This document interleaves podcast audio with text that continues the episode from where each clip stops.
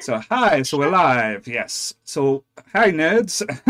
so welcome to the Nerdy Up North podcast, uh, a nerdy podcast hosted by Northern Nerds. I'm one of the hosts, Paul, and tonight we don't have the co-host that is Sammie, but we do have one better. We have a, a co-host that is Graeme. Hi, Graeme.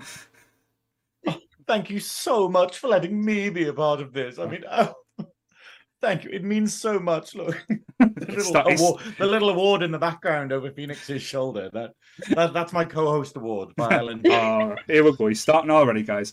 So, um, Yeah, yeah. so we've got past the first few minutes. So don't worry, you can swear and stuff as well. So that's always a plus. Bollocks. Yeah, bollocks. That's quite tame compared to what Graeme normally says as well. So don't worry. I, I'm just warming it up. Just warming up Yep. So we are joined tonight. Time. Yes, by the lovely Jessica. Jessica's joining us again.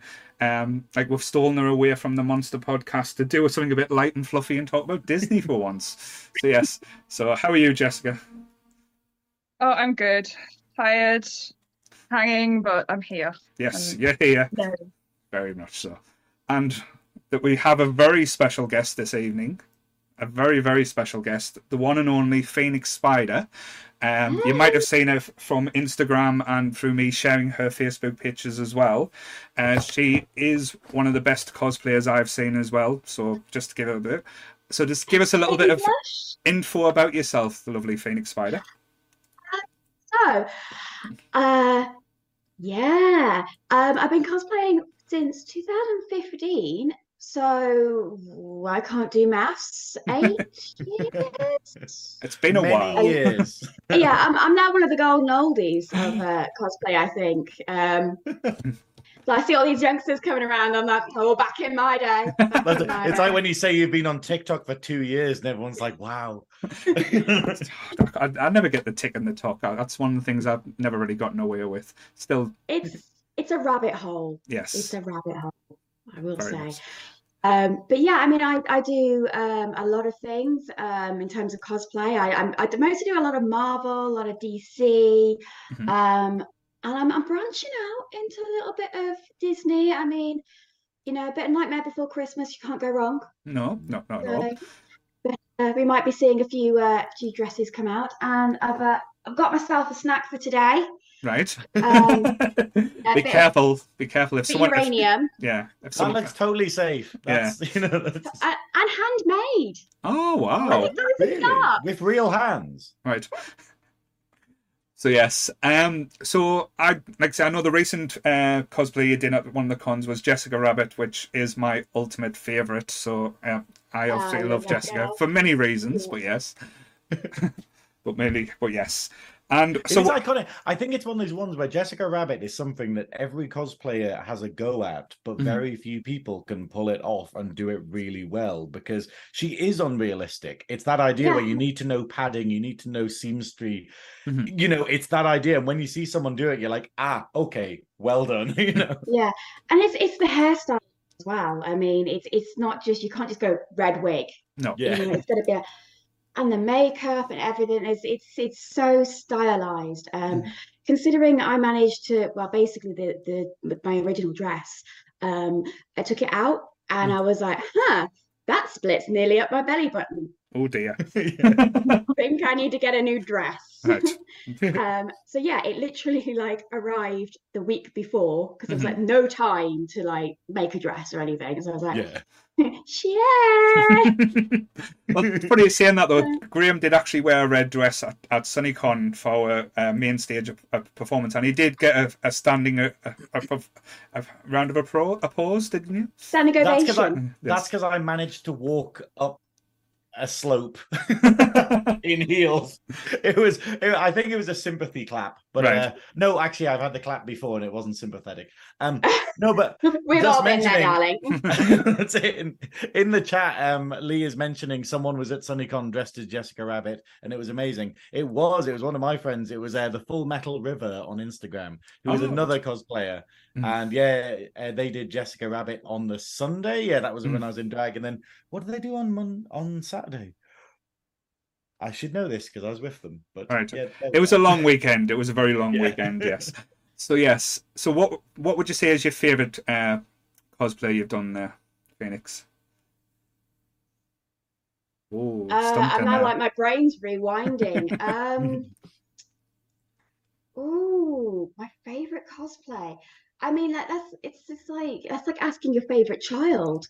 Oh no, um, it's- it's- I mean, are we going Everyone's for got a favourite child. a point of No. view? Timmy. Uh, you know, are we going for like a power point of view? Like, oh, oh, Well, okay. How about which cosplay have you felt the most wonderful in? Like the most confident, the most sort of like you know powerful. I mean, obviously, oh, I'm, I am going to say Jessica Rabbit. I did feel like I earned that. I was like, mm-hmm. Um, which recent? I mean, Black Cat. I Hmm. always feel like she is my go-to. Mhm. Um, and she was actually the first cosplay I ever did back in 2015, and it broke. oh. Yeah. wow. Okay. Um, within about 15 minutes, the zip Right. just went. oh dear.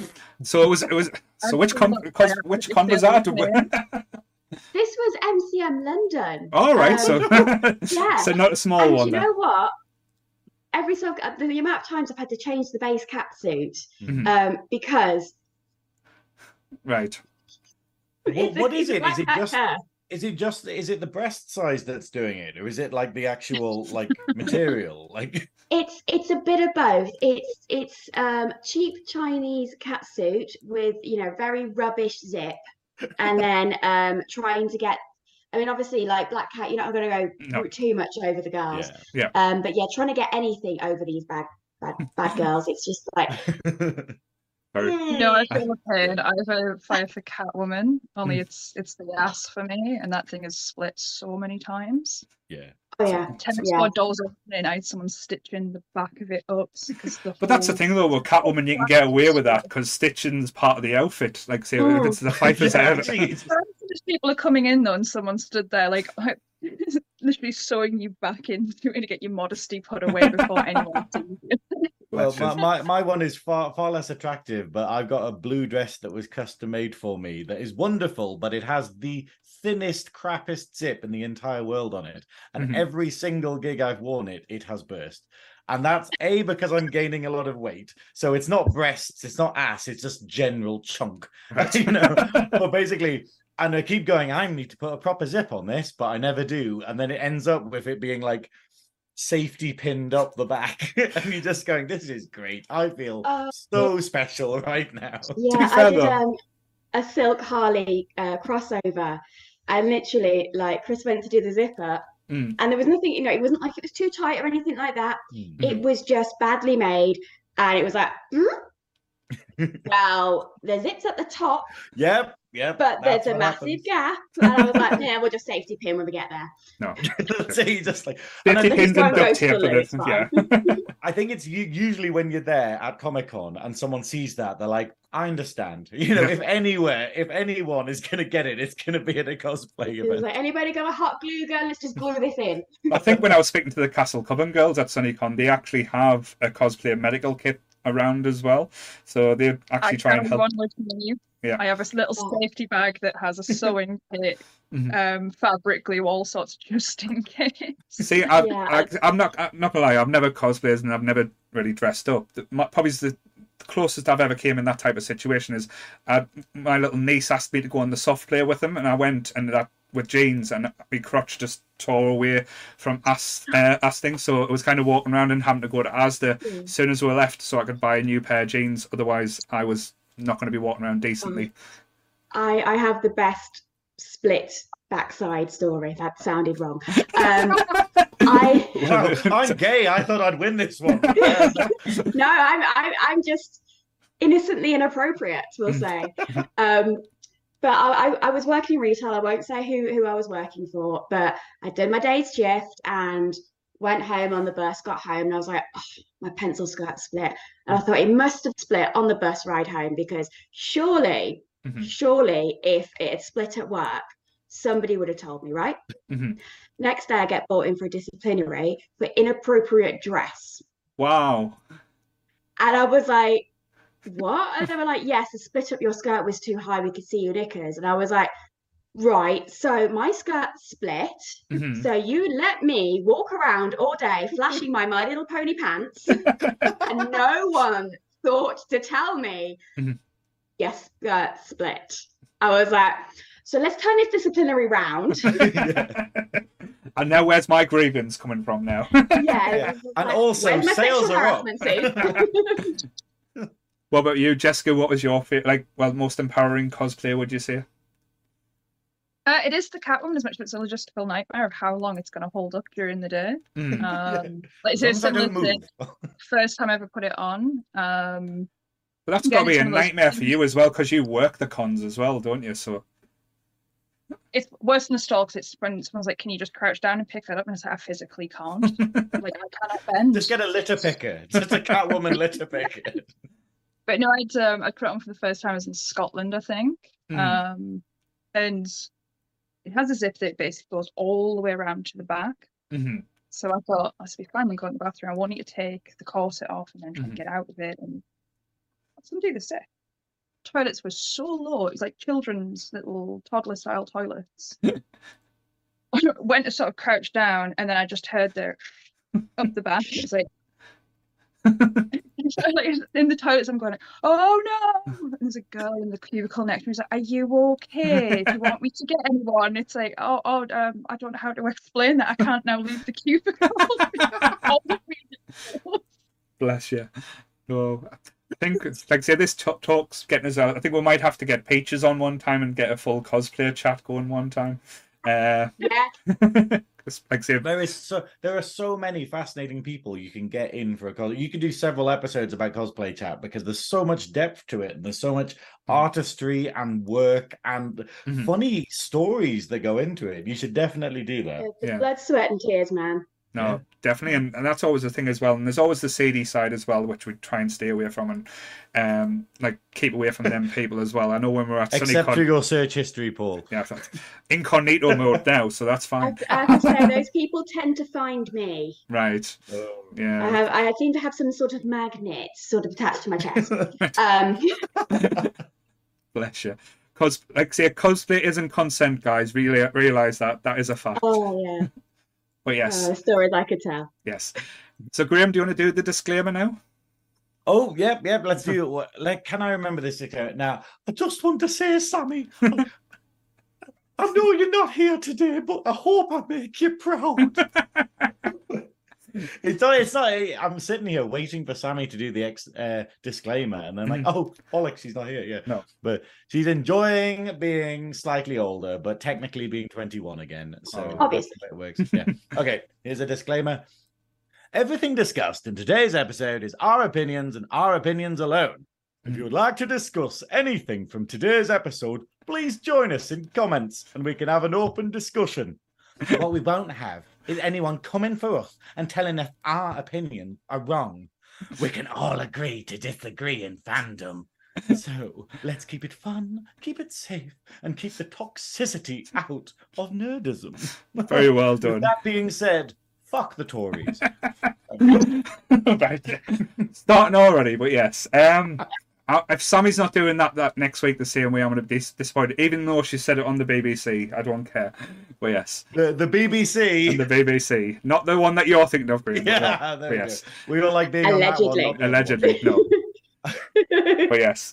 So, um, this p- podcast isn't about cosplay, but actually, I wish I could change the, the narrative a little bit now. But no, we are doing top five Disney characters, and I did use leave it open-minded as well. I didn't like say cartoon characters or anything. So, if anyone wanted to play dirty and go go far and featuring, because basically Disney own every fucker now.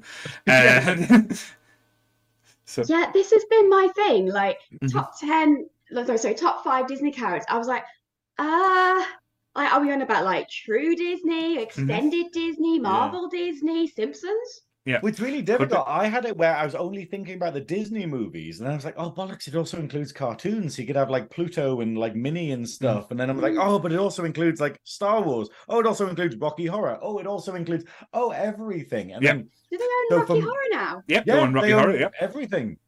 They own But- everything. I'm pretty mm. sure my ass is owned. Yeah. What what I what I've done is I've kept my ones to Disney movies Right. because I think you could do a different episode about Star Wars characters, or you know, Mhm. so I've kind of kept it there. But there's Mhm. plenty of outliers that you you, you know. I always Any- like to I like to make it difficult for people as well. I still remember when we done top five songs, and that nearly broke me trying to think of like your top five favorite songs. It changed by every day and every hour, like how you were feeling by the second. I, I, But if even you're tell you my Jessica with this, people, I sent my list to Jessica. I'm just to give this tea. Uh, I sent my list to Jessica and was like, "Oh, what ones are you doing so we don't like overlap?" And she she sent me hers, and I sent her, her mine, and then she's like, "Oh, cool," and then just sent a totally different list. And I was like, "Okay." so you, so but- twos have been naughty and been cheating, have yous? kind of yeah but, but, but it show it shows though how many good disney characters there are that Mhm. someone can just go oh here's another 10 or here's another you know Mhm. the, you can say something good about every character from every movie Especially think. like say people in our childhood or like our age range as well. Well, like say, Yeah. used to like the two ladies look a lot younger than us, so let's not count them like like, in that bracket just yet. But Wait, uh, I'm older than I look, darling. Yeah. I, am not going to start guessing because that'll get me in trouble. So yes. but yeah, so I like to play that game. but no no to be fair i'm i'm pretty old i mean a- any man in the chat is welcome to open me up and ca- open me up and count the rings if they want to know my true age Lee, You heard I- it, that's it guys. You heard it. go for it, Lee. yeah But yes, so I'll let uh, Phoenix. You can go first. We'll give you the first pick. So start us off with a good one. Okay, so my list has been changing constantly hmm because every time I think I'm like, yeah, yeah. But just before we started, Chris said, You've got to mention me. hmm And I was like, and it took me a second to remember who that person was. And then I was like, ah, yes. so it is my pick, but it's also Chris's pick. That's fine. You can have joint picks. It's allowed. So, Kronk, Who? exactly. Groove. But Emperor's New Groove. Ah, right. Yes. So why Kronk?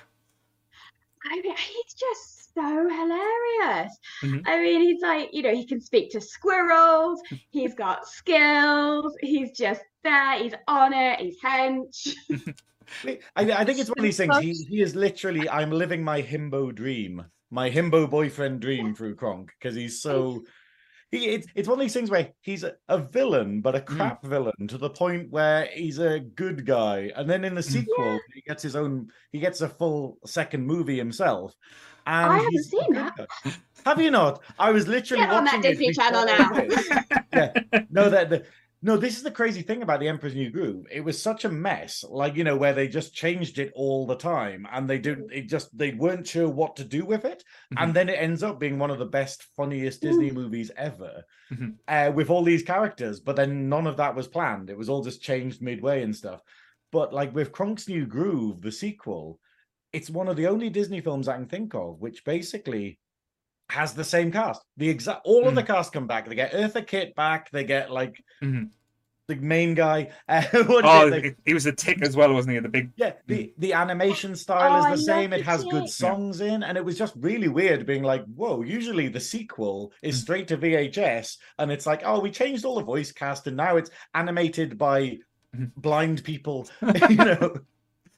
But yeah, the quality does it. Differ in the movie sequels normally. Kronk. Like say, I think Return of Jafar and The Lion King Two was, was okay. I think But Lion yeah, but they King weren't 3, the same. that one. was good. It right.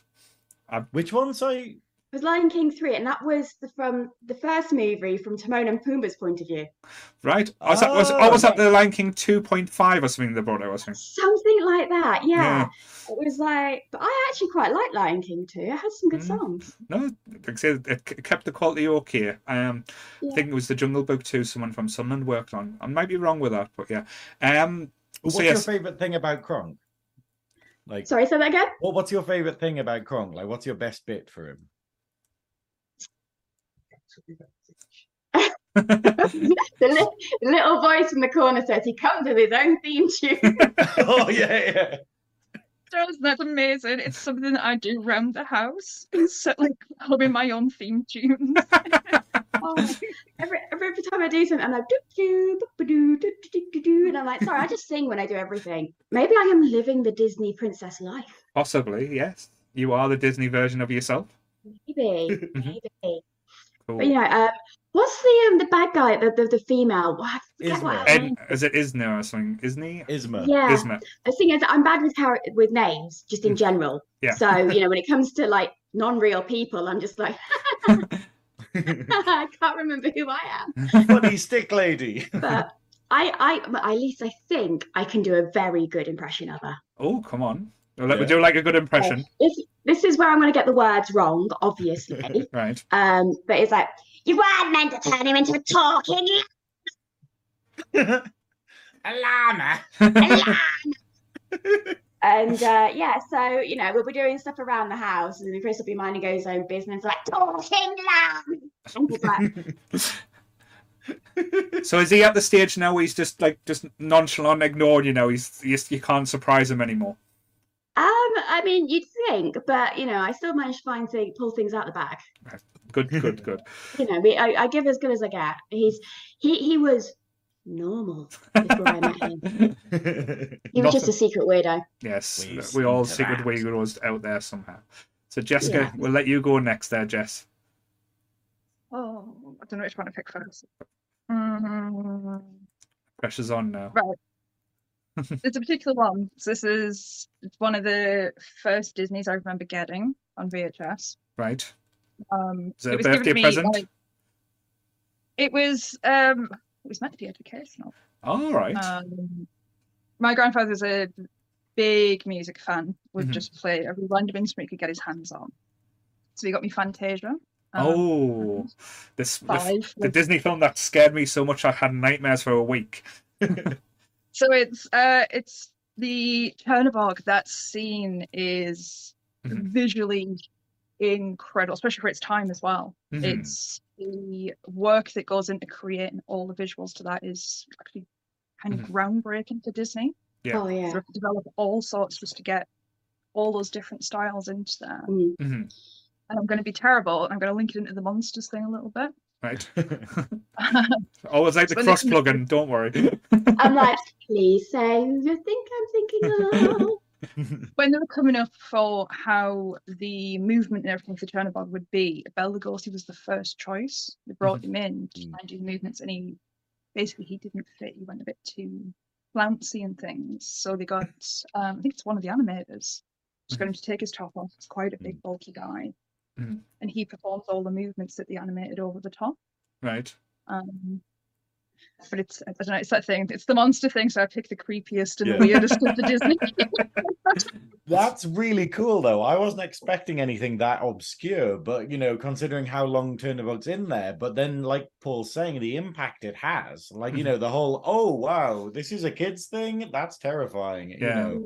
It was up there with Watership Down and uh, the Never Ending sto- Story, where I watched it once and said, "I'm going to watch this later when I'm an adult." And appreciate you, this. You've, you've just turned my feelings on now.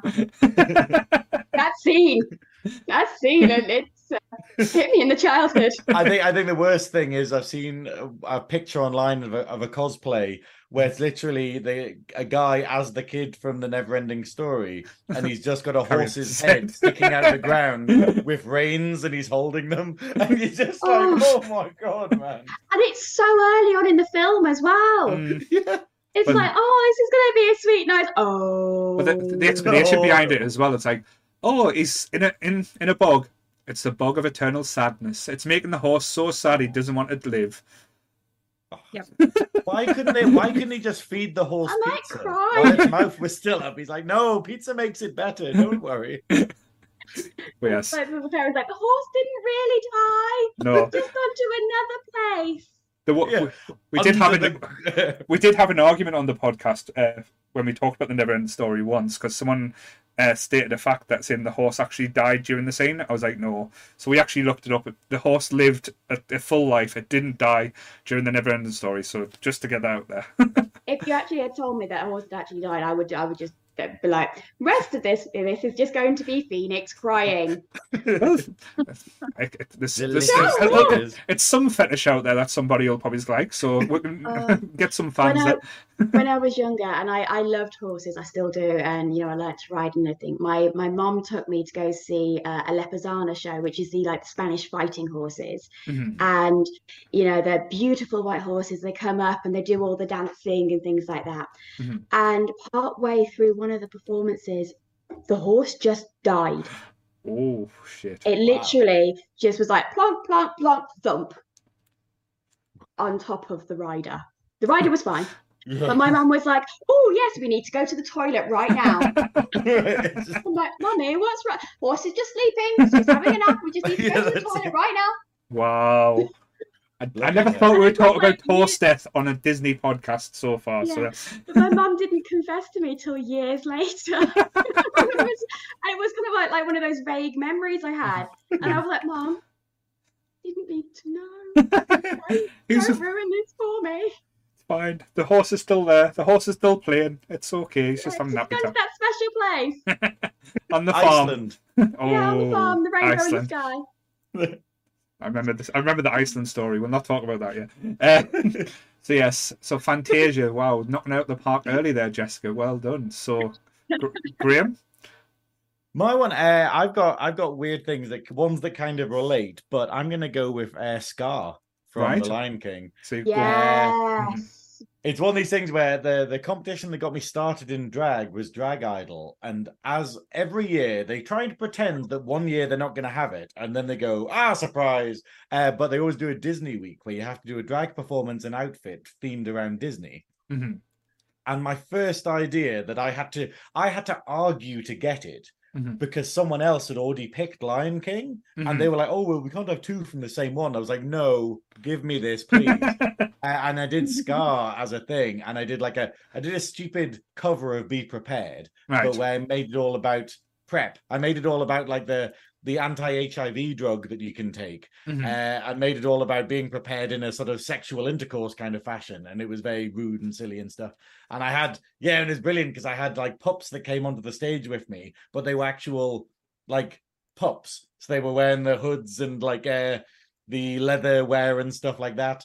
And yeah, I thought it was cool. Mhm. But anyway, but I, it's because My I love innocent brain went puppy.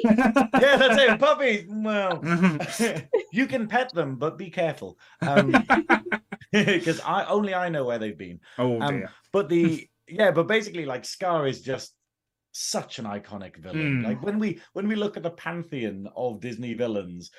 It's so perfect. We have Yeah. Jeremy Irons voicing him. We have like the whole thing of oh goody, Yeah. you know, like just everything about him is just that bitch. And where you kind of just go, when Disney was still trying to do the whole, oh, all the villains are queer coded, therefore you're meant to hate them, and it Mm. backfired so, So spectac- spectacularly that we have like Maleficent, we have Ursula, we have Scar, Mhm. and we're like, these are iconic, and they're Yeah. like, oh shit, you meant to you meant to hate them because they defy convention, you know. That was the thing though with Scar You, you wanted to hate him. There was only one scene that you kind of you did hate him truly is when he basically kills Mufasa. But well, Yeah, see, see what I mean though? Mhm. How iconic he is, and he, I help me out here, but he's one of the only villains I can think of that isn't. Um, oh, what's his name? Um, the villain from Final Fantasy VI.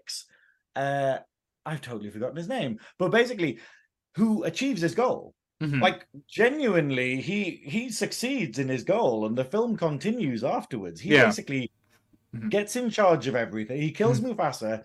He uh, blames it all on the kid. The kid runs away. He becomes like uh, in charge of everything and gets to live out his dream for a while. And Mhm. obviously, we see that it he does a bit of a crap job being in charge. Yeah. But it's still there's something about that that I think is quite great because most Disney Mm. villains don't achieve their goal. Mm. And you kind of go like, oh, maybe they'd be a nice person if they succeeded. And no, no, Scar- it's, it's just a bell end. a But yeah. bastard. yeah. You know? I I still remember watching this Kefka, in that's it. cinema. Thank you, Lee. Sorry. Mhm. That's that's how Kefka old I am. Final I Fantasy watched this in cinema. That's fine. Um, I- we can beat that it- as, as well, so don't worry. it's one of those films that you know I w- rewatched for years and years and years, Mm. and now as an adult, I went went and watched it again, and I was like, there are so many adult jokes in this Yes. that I didn't get as a child. Mhm. Um, but also like when I say like like adult jokes, not just like you know adult jokes, No. jokes that I just didn't get as a child. Yeah. You know, when he was going, well, I was first in line until the little burble was born, and I used to think like, okay, he was just you know queuing up, and then I was like, Oh. that's where Disney, Ah, but that's where. Disney films get you on so many levels because that's I think where they have the longevity because they've got the ch- they're not just pure children cartoons they've got everything for for, everyone.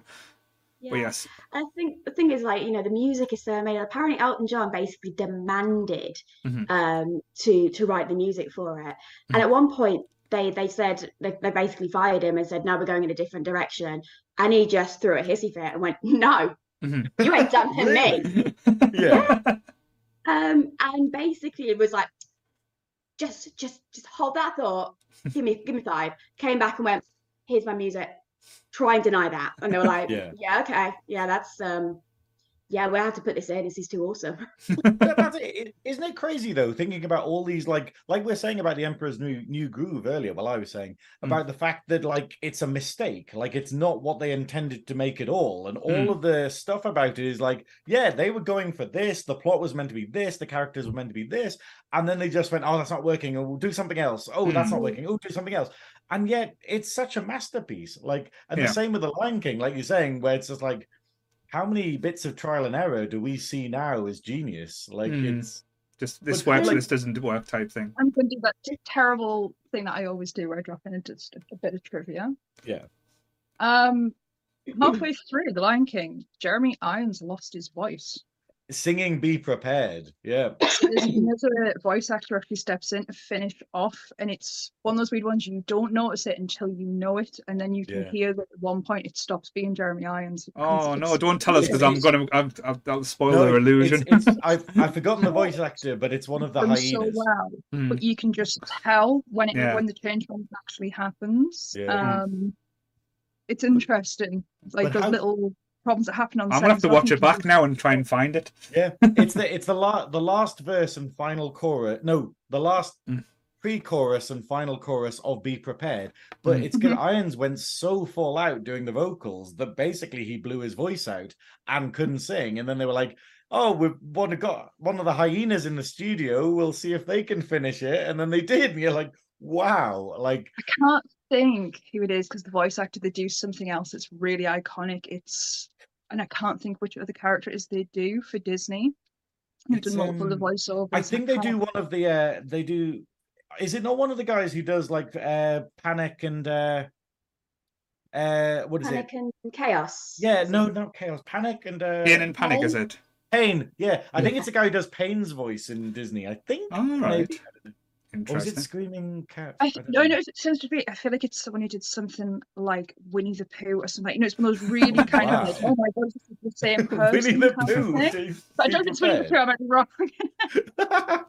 Interesting. But at least Oh, someone in the chat bother. knows what I'm talking about and comes in with who it was. Um, So someone but said that's it. it. But anyway, no. Scar is Yes. absolutely iconic. Like I he is just, yeah.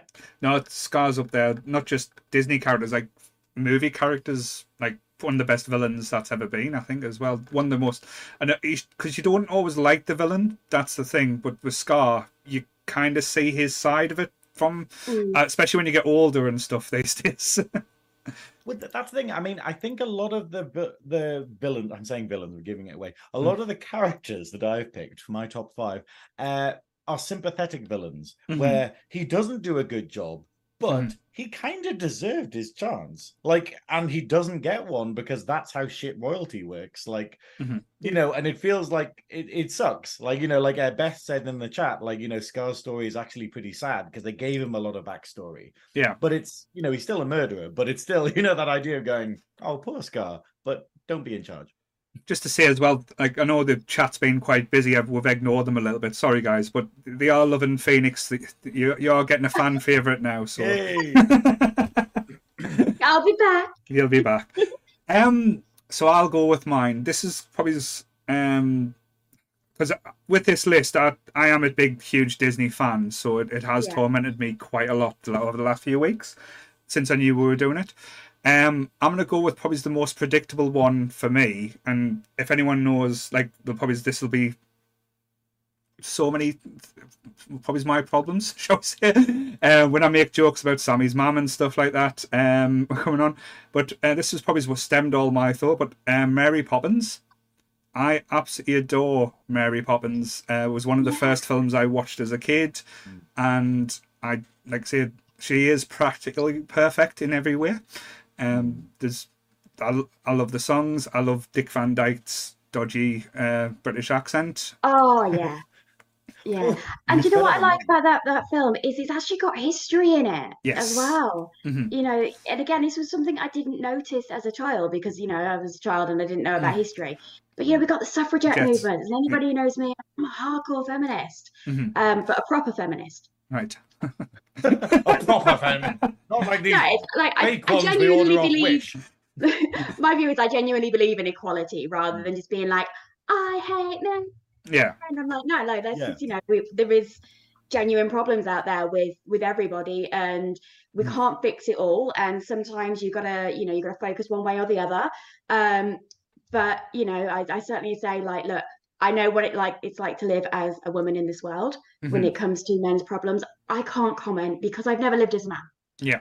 Yeah. So that's you know when people are like, what about? And I'm like, well, I, I haven't lived that life. I can't comment. No. But you know, the suffragette movement. I Mhm. mean, the fact that they've got that in it. I Mhm. mean, I know it only briefly touches about it, Mm. but Yeah. just And at the time, though, it as well. enshrines it Yeah. in a masterpiece film. You know, it's it. Because I it's think for me, Mary Poppins, it always surprised me that the little boy already looks like he's like 40 year old. he, he, he seen did a some hard shit. around, didn't he? But to be fair, his dad was a bit of a dick, so he, he, a bizarre looking child. nice to see you. yes. But like as you said, this was made in what? Nine, I'm just getting the date up now. 1964. So have these elements and stuff in, but like the movies of the time that was coming out around this, like Bed Knobs and Broomsticks, all the same flavour. But I loved the whole cross live action and like cartoon mixed into it as well, and that that Is that the interaction. first time they actually did that as well? I'm not 100%. I think it was one of the very first ones. Yeah. I can't remember what came first, Mary Poppins or Bedknobs and Broomsticks. Oh, I don't know. I'll, I'll find that out for you. yeah. But So Google. Yes, to Google it is. Um, but yes, um, because there was rumours they were actually going to ma- remake Bed Knobs and Brood. Oh, better not type that in. Bed something different knobs. Um, uh, okay. 1971. So yes, Mary Poppins did come first. Uh, in more ways than one, shall we say? Hold on. Can we can, ty- type in bad knobs and uh, broom dicks and see if that exists? Get a porn version of a Bed Knobs and Broomsticks. see if there is like there probably is one out there. If If you not, can imagine it, it's out there. yes. But that's the Ben thing. Knobs and Broomsticks has one of my favourite innuendo lines. Oh well. And it's the little boy where he's like, Stop playing with my knob. Oh. And he says it several times during the film. like, you would never get that in like a remake now. Seriously, if only more children said that in Hollywood. I, Oh, us more Or the children speak out. Yeah. But all the- anyway. We'll not talk about the BBC. uh, um. Okay. Allegedly. allegedly, allegedly. Well, Rolf did get. Uh, but yeah. Um, I'm getting the word. Anyway. nods. But yes. Um. No, Mary Poppins, and like ever since watching as a child, it's always had that little bit of magic, and I love a good like sing song and a good music when it comes to and like all the songs throughout that is complete bangers as well. Um, like spoonful of sugar. Um, like. Um, uh, it's a colour. Um, I was nearly said it all once without stuttering there. Uh, supercalifragilisticexpialidocious. Supercalifragilisticexpialidocious, even though the sound of it is simply quite atrocious. very much. And I did live out my own fantasy as well when I went to Disneyland, Florida, and actually met Mary Poppins. I went very shy, but she was Hey. absolutely stunning in person as well. She wasn't. That was just last year, yeah? Um, it was ten years. Ten years ago was for me thirtieth, so not that far away. Yes. Can we just give some props to the Disney character actors at Disneyland and Oh, stuff? yes. Like, that is Oh, a hard job. Like, you know, you know this idea. Well, when when when you're a drag host, you kind of go, "Oh, this is the audience I have today. Cool, that's fine." You have to, you know, you go, "Okay, cool. I'm prepared for like entertaining adults. I'm prepared for entertaining children." Mhm. They have everything. They literally just go, "Oh, there's a 40 year old who wants to like, you know, talk to you. Oh, it's a it's a tiny child. Oh, okay, it's." You know, it's this crazy thing of just being like, and they do it with such pizzazz, and they Hmm. don't lose their character. And Do you, do you hear what, how they how you get picked for certain characters at Disneyland or? no, because we actually asked one of the like members of staff like like how do you go about because a lot of the people who work in Disneyland Florida work, have worked in like the Disney stores for like so many years and after so many years service they get offered to work in Disneyland uh, in Florida for like a certain length of time Oh, um, wow. but the actual characters you go in and audition and then they measure your body type and see which like Disney character you'll be best fit to be bloody hell. is that why there's no Yzmas? possibly not oh there is but it's very no very frail with person. But yeah, so if you like me, if I went, probably scan me and went, okay, uh, you're a, you're a Sully or you're a Winnie the Pooh. Uh, You're a Sully. A few not- more years ago, I'm sure I'd be able to go in there and play Yzma. It'll be fine. I'm probably it's where I'm turning into, so slowly Oh, it's happening. It'd be amazing. thinking, I think you've got a good few millennia left. I think. Yeah, I think you know, and you're not you're not quite purple enough yet. no, just, Getting there. You're getting there. so like I said, just look at me a bit more like I said, dead out, and you can be Jessica. Um, like I can't get Sally as well there. Yeah, Sally. I was just thinking like you know because I mean I get it like you know you you kind of almost have to get Mhm. the actor to fit the costume. You can't make the costume fit everybody because No. budget everything.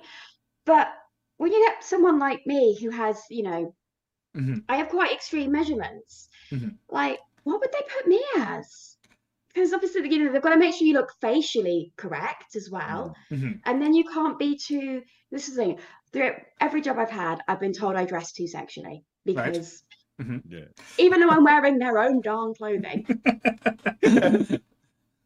Can Story you just my pull life. those boobs down? Can you Yeah. breathe Literally, in? I mean, I wore one of their for another brand. I wore one of their dresses, and it was you know a little bit of a V cut. I had to wear a boob tube underneath it to conceal myself. But I'm they- don't they know what sex sells? But They basically wanted to mum- mumsify me. right, No, I was like, but Mm. I'm I'm I'm not. yeah. And you hired me knowing what I look like, so so if, like So if any guys are in the chat still, uh, if you want to tr- like say who Phoenix should be as a Disney character, we'll, we'll let the chat name say who you'd be there. But do it for all of us. Do I, I want to know what they think I could be. Like, I Yeah. can lose the Oh, beard, you, I- I can Graeme, wear you're a. Gaston. You can be I can Gaston. lose my Who beard gets too. on? No, no. I, I want to be. I want to be the uh, the. Who's the guy? Is it LeFou? LeFou. Oh, his little friend who sings. Yeah, I want to be. I want to be LeFou because serving Gaston. That that that'll be an interesting evening. I saw, I um I saw something about you know we're talking about the actors um Gaston Mhm. um and again this is kudos to the people there there was um a, a video that I saw and basically um one of the um park uh attendees Mm. got a little handsy with Gaston Yes, Um, he don't know if wasn't very happy. He wasn't very happy. and the way he dealt with it as well was just so Mhm. like he did it in a very professional polite manner but at the same time that said no Mhm. you Yeah. don't get to manhandle me. No. And again, like this is like the sort of we don't see sort of sexual harassment from the male side. No. Women can be just as bad. Mhm. But I was just like, Mhm. man, like Yeah. you were like, don't touch me. Don't touch the goods. No. Well, th- th- this is exactly it, and it's this this idea of when we sexually objectify like Mm. people, like actors and stuff. Mhm. They people think that they have a right to touch them because they're there to serve. Like Mhm. like if you're like working in customer service, it's like oh well, I can treat you like shit because you know you're doing your job and you're getting paid for this. And it's Mhm. like no, no, it doesn't. Like in the drag community, we have a serious problem sometimes with like drunk women we will say it's very rarely the men but drunk women who get very very handsy with drag queens because they're like oh it's just a, a man wearing a costume kind of thing oh i'll put my hand up the skirt and you're like no you know No. or they'll grab the boobs and stuff or like Mhm. you know and it's and it doesn't happen with me because luckily they're like that is just a man in a dress you know but we're the ones who actually try Mhm. uh, you know it's the uh, but that's the thing and it's a big problem where people just think because you're working they can get away with murder and Yeah. that's the thing i joke about this but it's the fact of you know i find i would find a lot of the disney sort of Mhm. like actors very attractive but Mhm. you're not going to touch them you know No. it's like I I think- feel a little bit bad now for when we went to the con and tried to get people to lick Goodwill. So now it's, it's not a good Well, we thing. got Get Nova to lick him, to be fair. scene, Yeah. It's I think terrible when the convention scene happens. And of course, if they stick up someone, you know, pretty iconic for being pop. Mhm. Like currently, Jensen Ackles is going to come to the UK. Reading the comments, we like Yeah. you would never treat anyone like this. Mhm. There was a whole thing over. Um, and I actually have an absolute rage for Vampire Diaries now because of just the stream of screaming girls and stuff that came about with them. But it was post lockdown, and people complaining, "Is there going to be a screen between us?" And one of the comments, I couldn't believe it. Like, no, I want to be so close that I can smell them. And I'm like, that is disgusting. You just go and sniff them. Like, that's going to make them just instantly fall in love with you naturally. Of course, that's going to happen. Mhm. Wait, And it what's isn't the thing, awful. You think they're just people. Like, Yeah. stop being so weird. Yeah. And Like, there's, there's this whole thing, you know, like, you know, with the touching. And you were saying about like, like, you know, some of your fellow drag artists and the touching of the boobs. I'm sure if you said, I'm really sorry, I'm just very curious. Do you mind if I just I Yeah. want I just want to touch? Most people would say, Yeah, sure. Mhm. You know, because you you've asked, it's polite. Mhm. And you know, they get that you're curious. But Mhm. just coming in like, hey, Yeah. But the, this Yeah. it's it's like Christopher is saying in the chat. Cosplay is not consent. Drag not. is not consent. It's the fact of if you go up to a cosplayer and you go, "Hey, I'm really, you know, you're really like attractive. Can I can I feel like your muscles or something or, or you know something like this?" And they go, "No, that's fine." But if they say yes, then at least it's consent. yeah, Yeah. It's the idea they think, "Oh, because they're there, I can Mhm. just grab them. It'll just be a bit of fun." And you're like, "No, it's Mhm. harassment." Mm. No, there definitely. is Yeah. this one. Um, I imagine Phoenix, you possibly come across this as well. People come over and say, "Can I get a picture with you in cosplay?" Mm. And it's the lovely ones that will ask, "Is it okay if I put my hand on you yeah, as we take the photo?" Or they'll stand and they'll do the Keanu Reeves, put their arm around, but just not actually touch. Mhm. Yeah, It's the ones that don't even ask. Right. Yeah. they go yeah. straight for the waist. Mhm. Yeah, Or And I do And get just it, like, there's it's nothing I can of do when you go to do that group thing, it is it is a kind of an easy area to put your arm around. I do get that. Yeah. But there is and but there is a safety area of Mm. it. Mhm. And sometimes it's like, no, no, no, that's my butt. yeah, yeah. Yeah. That's my Yeah. boob. Mm. It's like you can put your arm here. This is safe. My rib cage, not sexual. No. Um, I don't know, but you the know, shoulder is fine. yeah, But I do have that even thing. I, I think about it when I go to do the, the whole arm and I'm like, where where are they okay with me touch? Oh, oh my god, you've got Mackies. You've been really bad with your drinks and me just with my McDonald's. we were talking be- before we started. We were talking about how Jessica can manage to make drinking a McDonald's milkshake look like classy. she, she makes it look like glamorous. Ooh, look Oh. at me suck. This So- is this isn't so just a milkshake. This so coming back to Disney now. So, so yes, um, you have we have had a few people name characters. So Beth has said uh, for Phoenix, you could be a good Queen of Hearts. Ooh, Mm. I do Now- like chopping people's heads off. Yes. Wouldn't that be an amazing cosplay though? You could just wear a massive, a massive suit kind of thing. You could just like be angry all day. You could go around the con making a massive scene. Th- That would be a class. I mean, that just sounds like general, to be honest. yeah. Okay. Very good. But Yes, the they've, amount of time they're just like, don't touch me.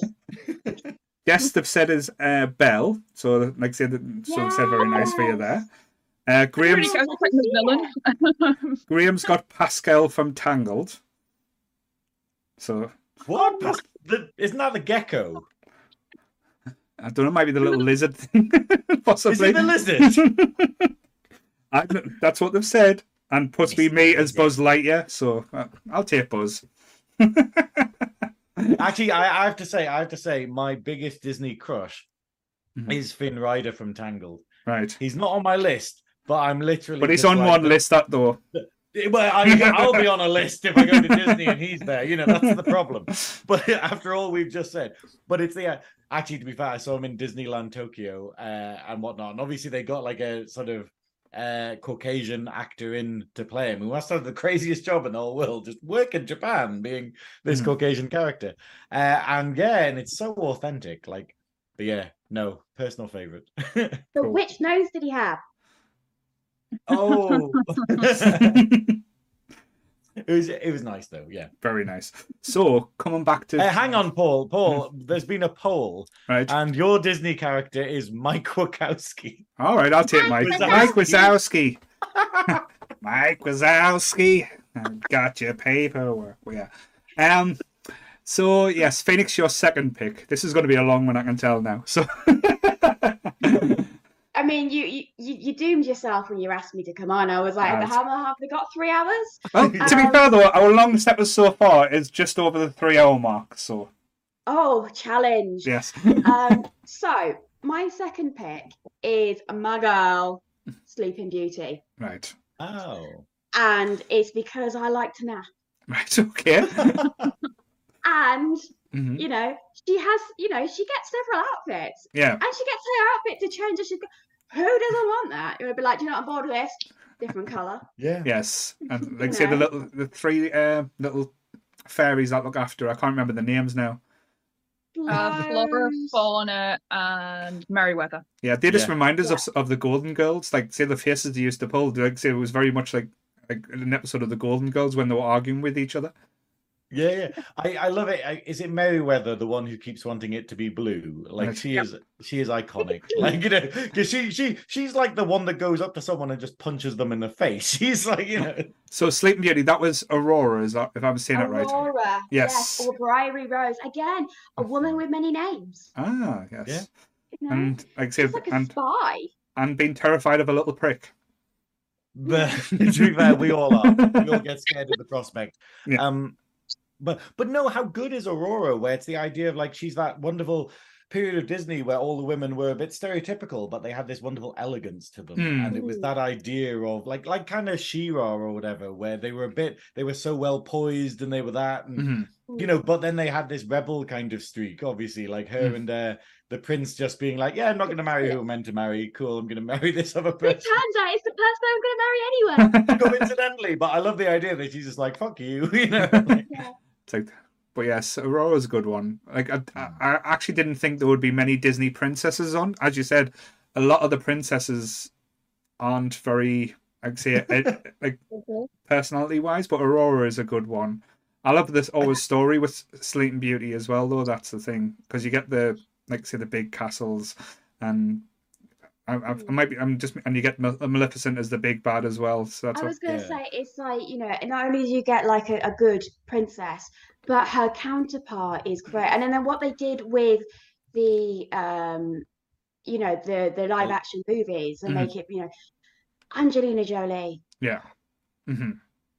Yeah. But, you know, it's, it's, you know, it turned the story on its head. And, and now when you watch the original back, it's like, I, you, you've got that backstory behind you and you can't not, not look Well- at it. And you're like, do you know what? If that Mhm. happened to me, I can't say I would have done it different. I, I have to It must say, on my uh, wings. Maleficent, I was gonna I was gonna cut it to be one of the reward things on my Twitch because uh, me and me me and a mate uh, we watched um Sleeping Beauty on Wednesday, Mm. uh, and obviously we like you say we were going into it after seeing it years ago, but going into it now being like knowledge of Maleficent and how it turns the plot on its head and how like Sleeping Beauty is kind of told from Mm. the fairies, like the the fairy godmother's kind of Mhm. perspective, Yeah. and then Maleficent is like a potential. Oh, this is actually what happened. Mhm. Um, but then, yeah, just how good Maleficent is as a villain, where she's just got you know all of the most quotable lines, where she's just like, "Oh, I didn't seem to receive an invite," and they're like, "You weren't invited," and she's like, "Oh well." what an awkward situation. It's just this is this is what makes people drag queens. Just how iconic Maleficent is against how innocent Aurora is. Yes. and, you know, and to be fair, they should have done a live action version of Sleeping Beauty. Sleeping Beauty. Sh- uh, a Sleeping Beauty. Sleeping Beauty. I'm doing a Sean Um, Connery impression now. Purely because, yeah, with Sean Connery playing Aurora, just having, he'd be good at it now, to No, be just- fair, because he's lying still for most Yeah. of it. But, uh, but no, it'd be a pretty good gig, really, where Mm. you're just lying there being like, oh, well, you know, I'm asleep for the following scene. But the thing is, There is a I'm bit with sleeping, don't starve. there's a bit in Beauty and the Beast where right at the end of the film they run out of time to animate the rest of it. Mhm. So the very end shot where they are dancing again in the uh, big ballroom and everyone's back to human. hmm Yeah. When you look at it, it's Sleeping Beauty. They mapped over the dance because in the background they didn't finish it off, so they're all actually in the um the same look that they had in Sleeping Beauty. It's all the pointed hats. And Yeah. it doesn't fit with that time period at all. All right. But because they ran out of time, so they just remapped Sleeping Mhm. Beauty for the end of the Beast. Didn't Ah, they do that quite a lot though? Oh, yeah, it, like, isn't it in the Jungle Book? Isn't the Same dance as the Robin same as Hood it is in Robin, Robin Hood? Hood, Yeah, yeah. yeah.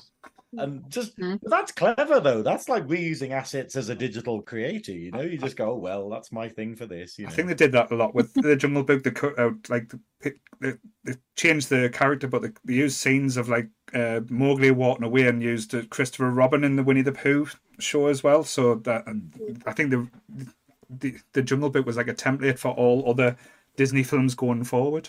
But yes, Sleeping Beauty, our first Disney princess, has been named there. So Jessica, your second pick. Oh, I'm looking at my list. Next one. Um, right, as far as crushes go, Oh, um, Tarzan.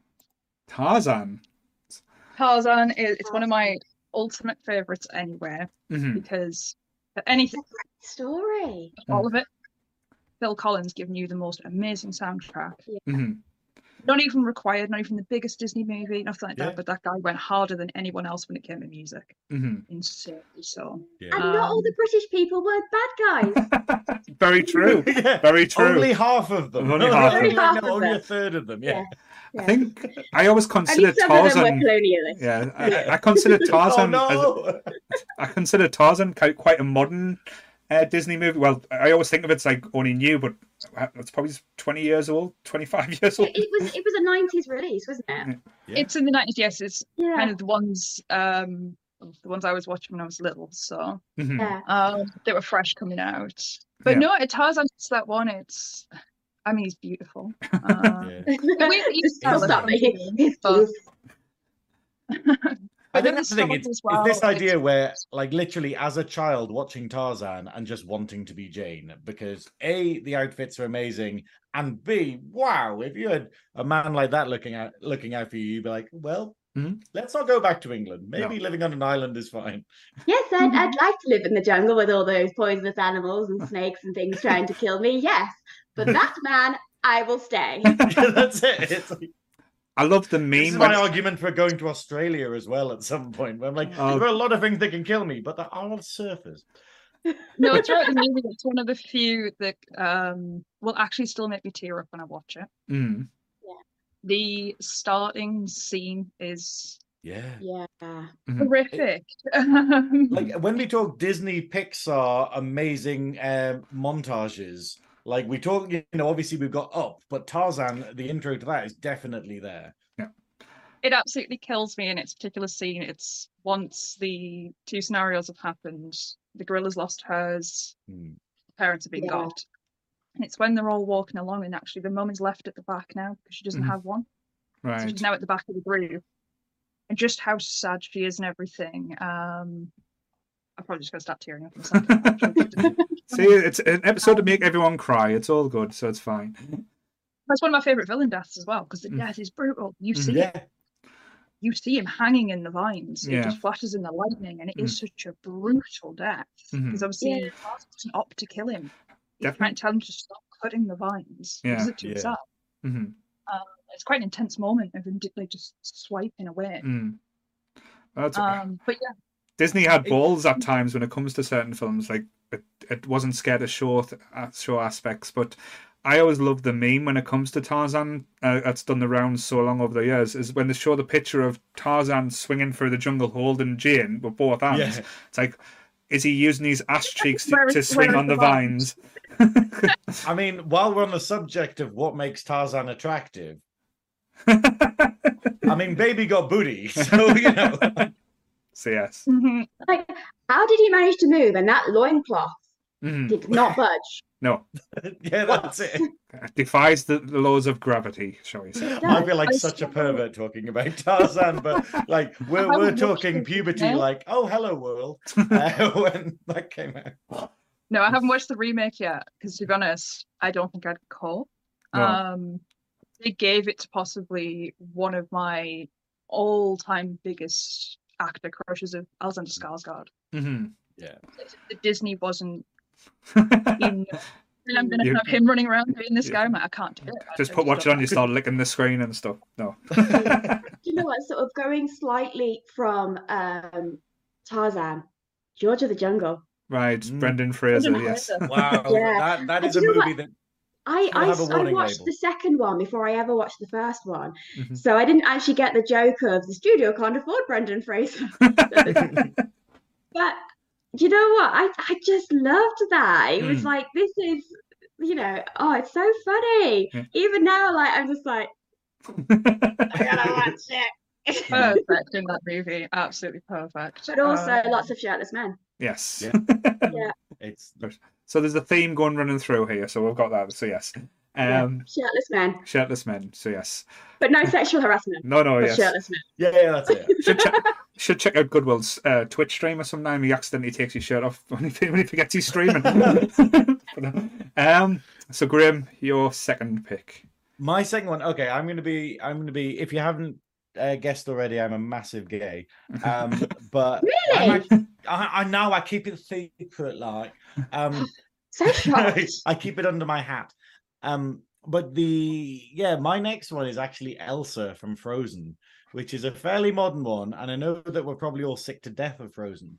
But like when we talk about great Disney characters and great Disney villains, Mhm. we have Elsa, who in the original script was meant to be a villain. It was meant to be the Snow Queen. Yeah. And then they basically wrote the song for her, and they were just like, this is Mhm. too perfect. And they totally just they managed to write the music and then rewrite the film Mhm. purely because they were like, she can't be a villain now. We can't have the actual story of the Snow Queen in Mhm. this movie. And and obviously, like we're saying, it became something like beautiful in a different direction. Mhm. And I think Elsa's great because she's the closest we have to a mainline LGBT character, where Right. basically everyone heard the songs, everyone heard like the song Let It Go, and obviously heavily implied, and they mm-hmm. kind of stepped away from that. And now it's kind of kind of fine in a mm-hmm. cool way where it's like the representation we need, which is mm-hmm. basically, hey, there's this character here. It's people kind of assume that, and all, all the kids are like, "Oh, will Elsa get a girlfriend?" And you're like, "Not on mainline Disney because China won't buy it." But the implication being there, and Yeah. the idea that you know, as long as they don't give Elsa like sort of a male, or oh, she gets married to a husband or something like that, Yeah. you know. But it's the fact of as a character, she's so good. She's Mhm. so relatable in this idea of being absolutely terrified of the world. We've all been in a situation where you are anxious, where you are Mm. scared to do something to the point where you can't talk to anyone about it, Mm. where you are entirely on your own and having to deal with a situation Mhm. and end up hurting the people around you. And that's the entire plot of Frozen. Yeah. And the childhood is that she hurts someone by being careless, and then her entire life is just an anxious mess Mhm. of trying not to be careless and then messing everything up because she's doing that. Which yeah. Frozen's So- one of these lovely ones. Um, as annoying as it is, because I could probably call both films now line to line because I have twin girls, so we Hmm. watch it religiously. um, but it's one of the most adorable Disney ones for the fact of having twins, because for the first time, they're not fighting over which character, who's the main character. right. Like who gets to be Belle today when they put the costumes on? It's a case of no, I'm going to be Annie, you be Elsa. Mhm. Mm. Keep swapping them around, and it's cute with it being a sister-centric story Mhm. Yeah. things like that. I know it's a weird one to akin it to that it's a brilliant film when you've got twins, but it really is because one of the few Yeah. Disneys where there's two main characters, not one. See, I'm going to be the Um, dickhead now because there are so many good I- characters. Like Anna is amazing as well. Like I could have equally picked Anna, but I'm limited to five. But, But, it's the I mean, fact of Anna yeah. being such a badass. And she's so independent, you know. Mhm. Yeah. Yes, she does need a bit of a man's help, Mhm. mostly because she doesn't know about the wilderness. But she is like, I am going to help my sister. I'm going to go into the wilderness. I'm going to sort it all. Mhm. You know, I don't need any help. Actually, uh, maybe I do, but I'm still going to do it. Yeah. You know, it's it's it's And not the- like oh, I'm helpless and defenseless. It Yeah, has that's one of those fun um, adult lines in it from Anna as well, which I love. It's in the second one, right at the Mm. start. Mhm. I was thinking of Kristoff in his big kind of grand outfit. and he whinges about her. He's like, "How much longer do I have to wear?" It's like, not too much longer. It's fine. I prefer you in leather anyway. And Yeah. it always cracks me up.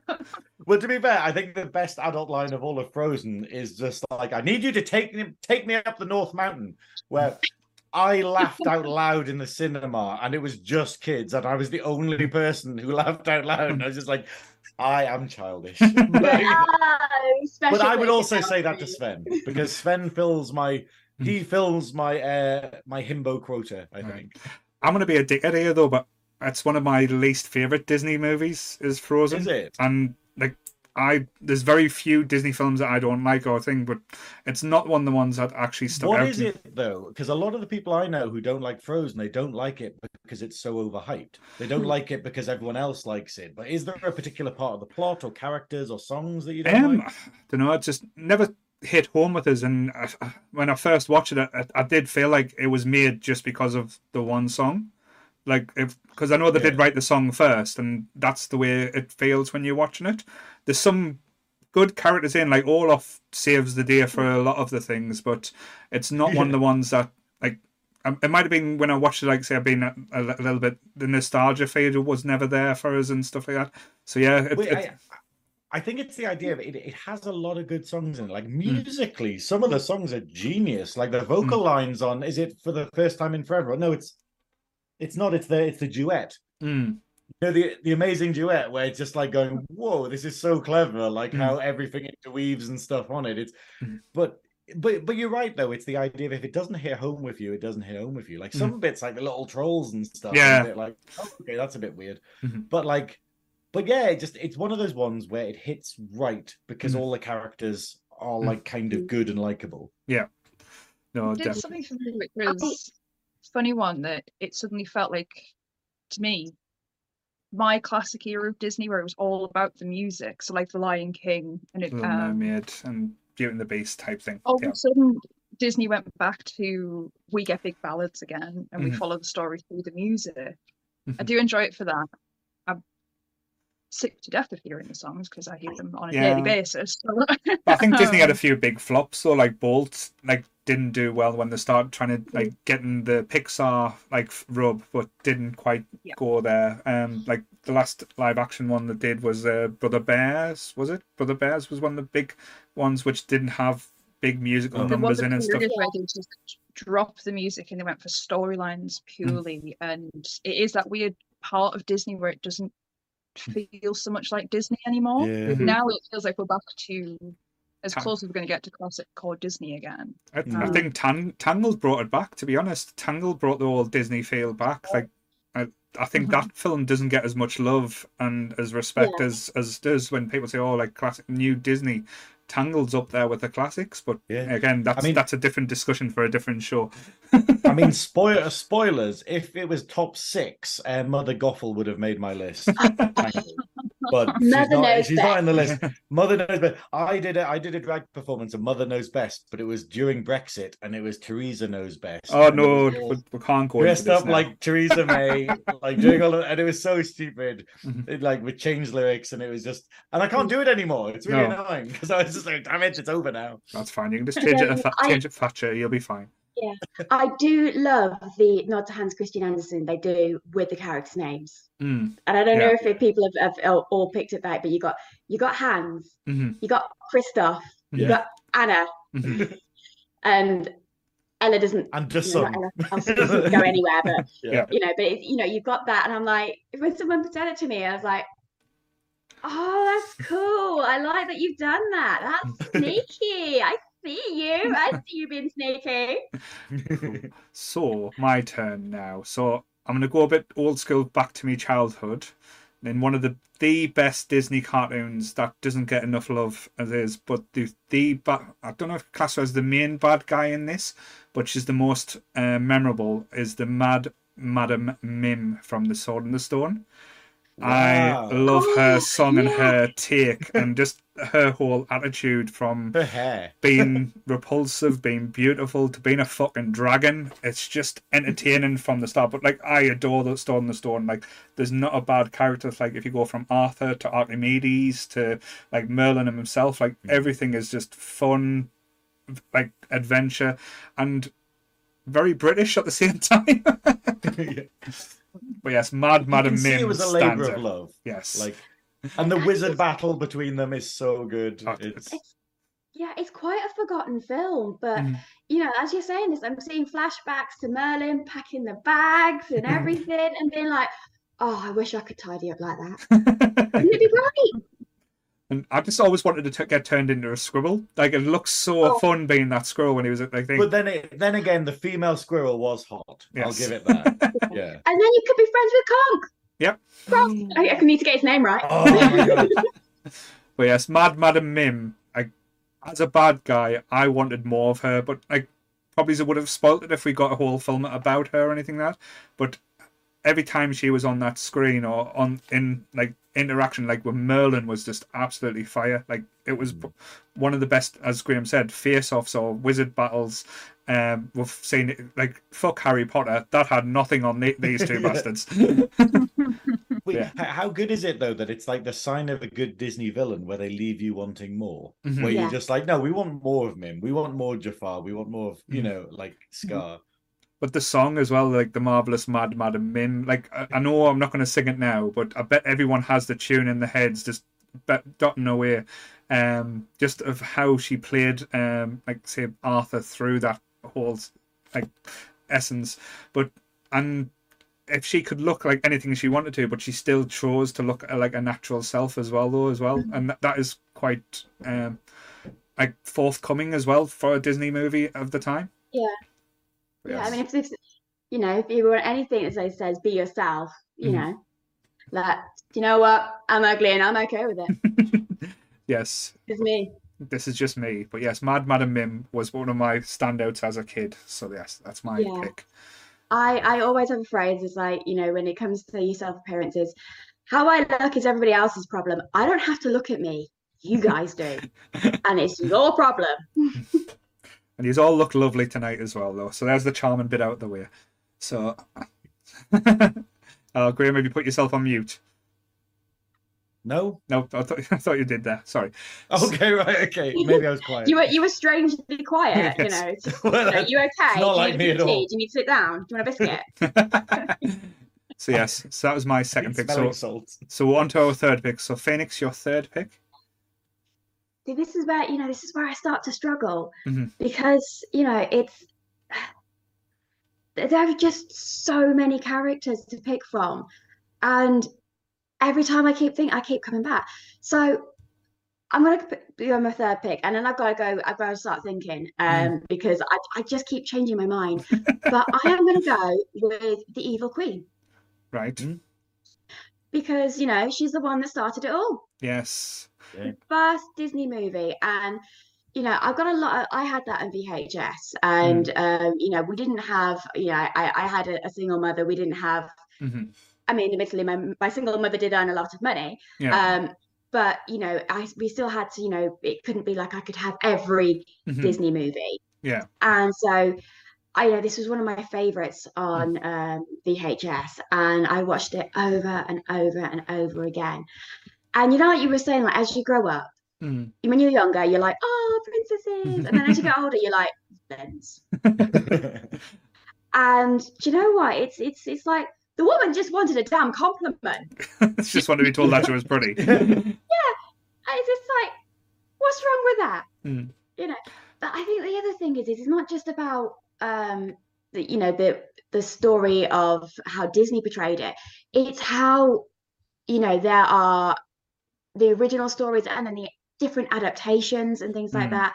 And I heard about um somebody else's written version, and I cannot remember who the author is, but essentially it was written from the evil queen's point of view. right. But Snow White is the bad guy. Right. And essentially, it's like, hmm, a woman who sleeps and never dies. oh, are we're going to get And a it- Twilight version of Snow White now. But it was it was really interesting that the the evil queen was trying to protect her realm, hmm and she ended up being seen as the bad guy because Snow White, you know, she got hmm resurrected by um, you know, a kiss. Mhm. Um, but you know, then she basically like mind controlled everybody. Hmm. And this poor evil queen who had done the most to help her kingdom ended up dying being boiled in a pot.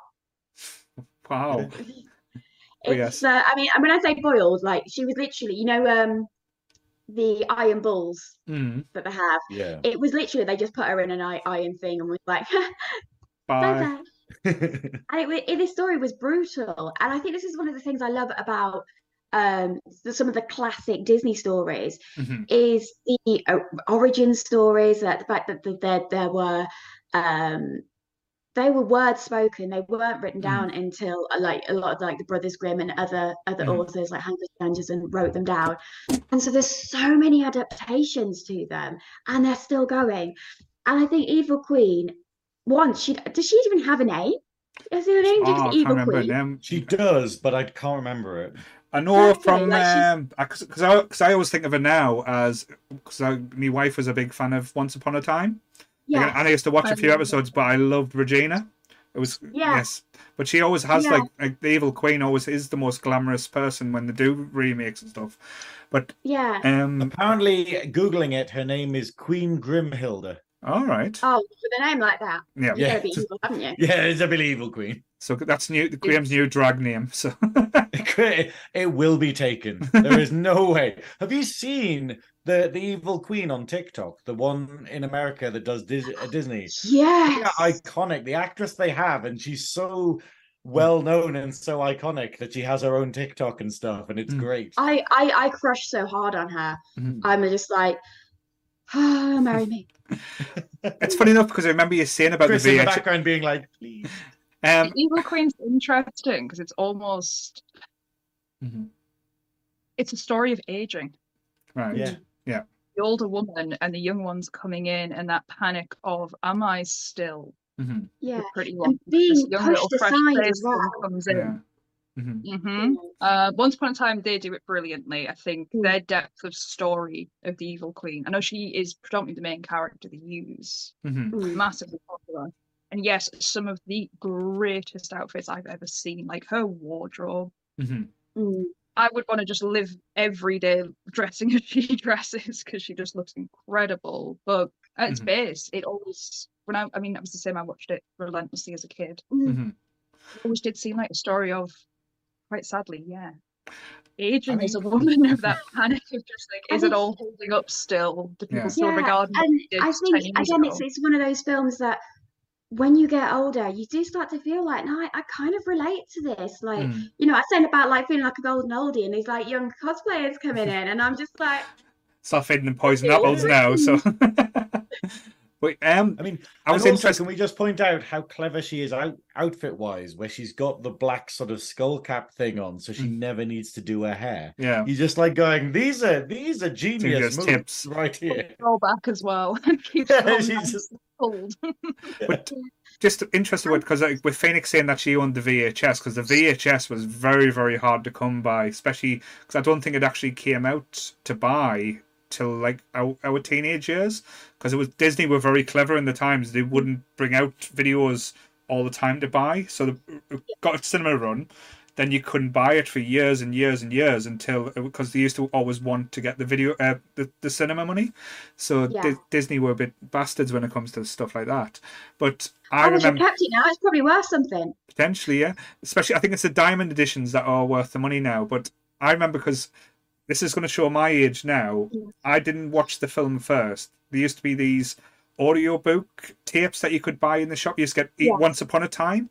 You used to get a different story each week, every two weeks, and that was the, my introduction to Snow White was through the audiobook version. And like I said, I think I've still got them in the loft somewhere. Um, but yeah, like watching Snow White and the Seven Dwarfs for the first time, it's it's akin to watching The Wizard of Oz for the first time. You get the same type of impact and effect. Yeah.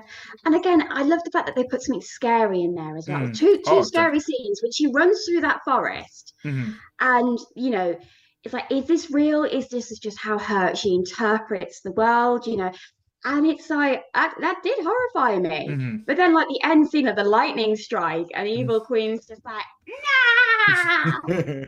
But even but the, did the she? even the transformation scene as well, when she's you, you'd see the a, a raven like say sitting in the office and seeing all the stuff and the potions going in almost like hocus pocus style but um and seeing the transformation the lighting and the cackling and the noises like especially Yeah. for a kids film like this was quite horrific but saying that it's coming from the same studio that give us Bam- bambi as well so they're not scared to pull a few Yeah. punches that, that is another like All triggers, Bambi's think mum they're- dies. Mhm. Oh god, this is one. This is an awkward one for me. So my parents always bring this up. I I could not stand Bambi as a kid. i was gonna say did you like- shoot bambi's mom jessica That no, that's what I would always say. I was like, it would have been a much better film to just shot both of them at the start. Like, I could not shot Bambi as well, and I wouldn't have seen more, like, No, no, no. You could have nuked that forest. just kill all the fuckers it's like that tv show uh, animals of farthing wood build the roads kill them all yeah, that's it. Just- just- Bambi was going to be one of my choices actually. right Um, but I have I have bumped it for a different character. right Um, but yeah, in the last five seconds. yeah, yeah, literally very recently. Not suspicious at all. But no, it, again, it had great, um, great songs. Mm. Um, that always get stuck in my darn head. Yeah. Um, and you know, it was just like chip, chip, the electro I, you- shower. you- I- All I have day. to s- I have to say, sorry, I'll, I'll let you continue, Felix. Sorry. Um, I forgot what I was going to say, so you can you can carry Oh, on. sorry. I, We're no. I was just going to say, Snow White and the Seven Dwarfs is my least favorite Disney film. I actually can't stand it. I love the Evil Queen, Yeah, but I can't stand Snow White's voice. The- Right. It is so shrill. It is Yeah. so, Mm. and it's so slow. It's too slow for me. The film, and I'm literally just like, can everyone just die? Like, could, could it- you know, and it's really bad because you see it so iconic, and you love the imagery. You're like, you see all the the Mm. pictures and the merch, and you're like, oh, I want all this stuff, and then you try and watch the film, and I'm like. I just know there's nothing here for it. Like this is the weird thing. This is the one thing where I just go. Obviously, I don't think you could do it, but Mm.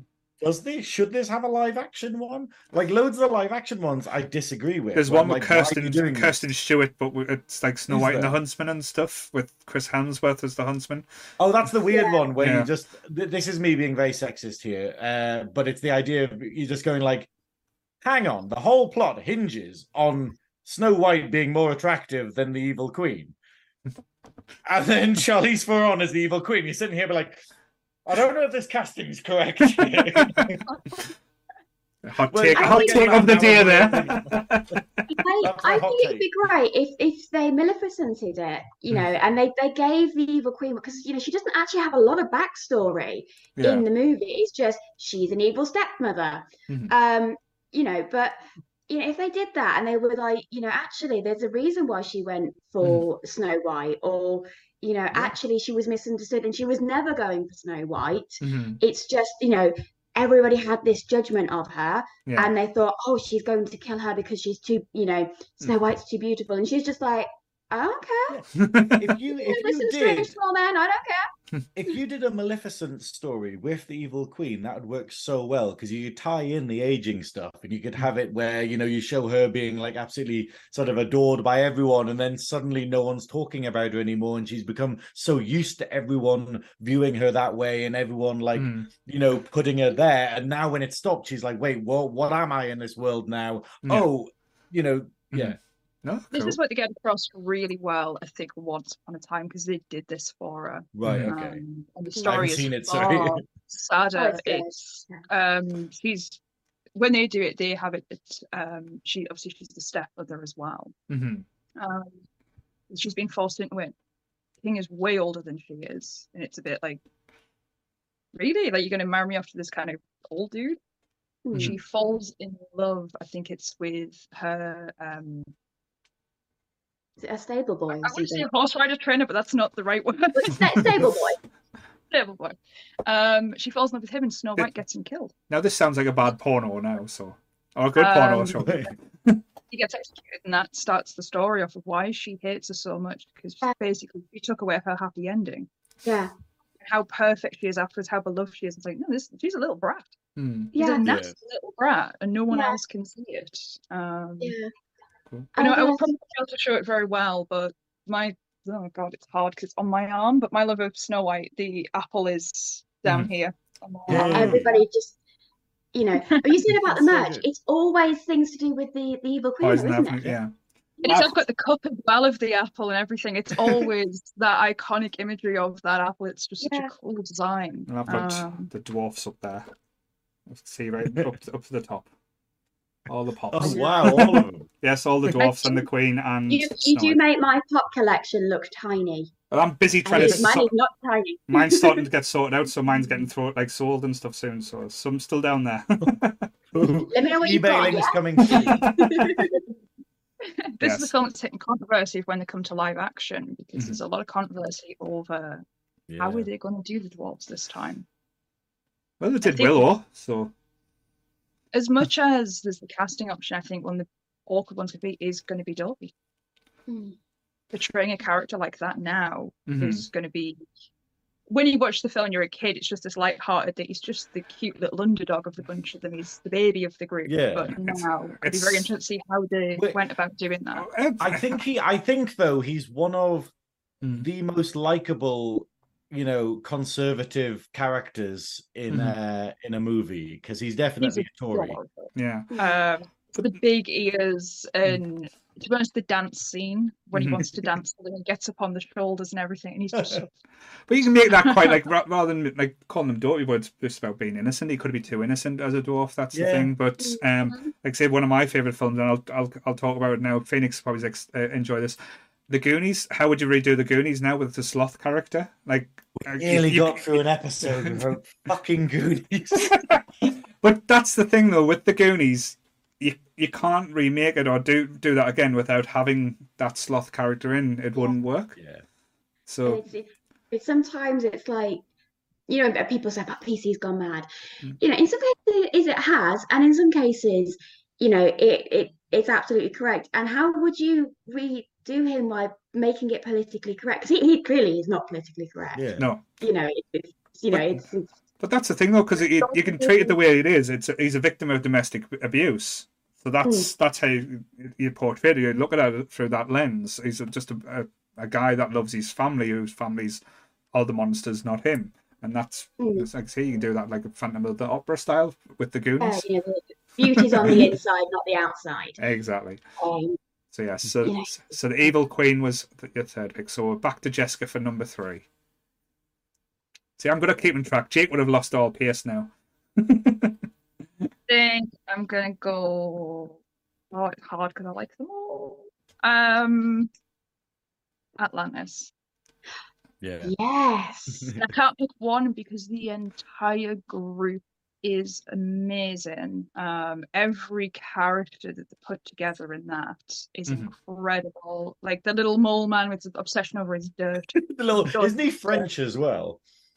Um, I you know I could never work out. You know, it shows something like He's when just it got a uses the strange action, accent, not give yeah. that a Danny DeVito, it would be a crime not to have Yeah. Danny DeVito doing that. Um, That's Frank. but we, you know, I had such a crush on the blonde, the one that's basically leading the expedition, because they've got it so kind of hench and I don't know, there's just something about her. I think it's that type of woman. It's Yeah.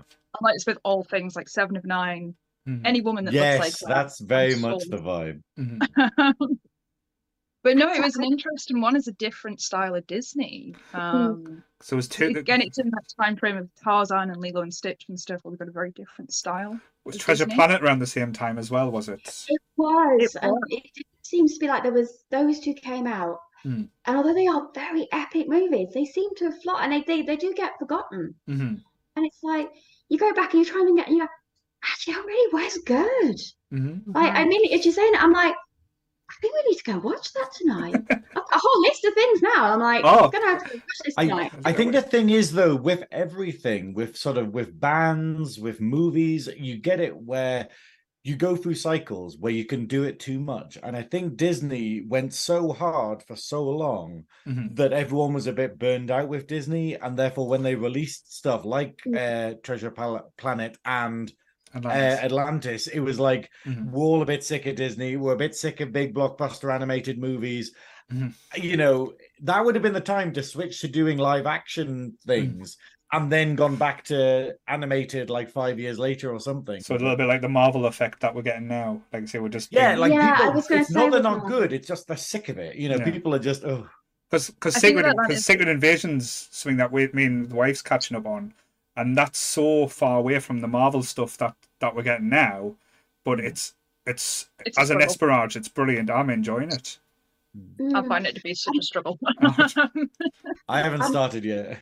Yeah, we're watching Secret Invasion, and I am sort of watching it, going, "But how does this this sort of slide into the main kind of Mhm. what's going on elsewhere?" And it's nice that it kind of doesn't. Yeah. Not that I so not that so far. I mean, I'm not going to spoil anything, you know. Spoilers. But so far, it doesn't seem to be like, oh yeah, and the multiverse. It's just, Yeah. oh yeah, there's other things going on. Mhm. You know, there's, you know, and it's a bit like, like life. You know, there's there's your main drama, and then there's your side drama. You know, Where everybody's gonna have everyone's a got side side drama. Ah, no no, side. um, sorry. Yeah. With Atlantis, it's um some of the the imagery they use is really Mm. interesting. It's very different. It's very and it's very steampunk. yes. Um, Yeah. yeah. All the mechanical sort of lobster Doodads and that they have flips. that they move Yeah. around in. Was that because because Um, some of it was computer generated as well? So that was the first time that Disney was water, trying to test in the waters from like the computer generated. Because I know they did uh, Beauty and the Beast did a little bit of it. Yeah. They have the sto- Hercules has the Hydra is animated. Yeah, we'll not, we'll not talk about the Hydra because that that wasn't the great of the Hercules part there. but no, it was um visually quite Mm-hmm. an interesting film, very different to anything else. It's, I think it's one of those lovely fantasy stories. You really get into the story of, hmm especially if you want these ones where you're a kid and you're a proper history nerd, Yeah, where you like go Mm. straight into Egypt and Greek and everything like that. Atlantis was brilliant. It's like, Yeah, I it's a- I love mythology. a very cool mythology. city. hmm has so much in it Mm. so I, I and it's strange because i don't think that disney has really touched on the mythology stuff that much not The- really the- I think the Yeah, problem the problem is that like when Disney does mythology, it tends to have to just ignore everything. Like Hercules is it's a wonderful film, but it is not historically accurate in the slightest. Like it just Mhm. literally goes, "Oh, that's a nice legend. Throw that away. Yeah. Let's just make it up." Mhm. And you know, we and so it's good with Atlantis where there's not much to work with. So you Yeah. literally can be like, "Oh yeah, it totally It's- works like Yeah. this." Everyone's got their own concept of what they thought Atlantis was. It's Mhm. one of those Yeah. lovely mystery stories that you can make it as fantastical Mm. as you want.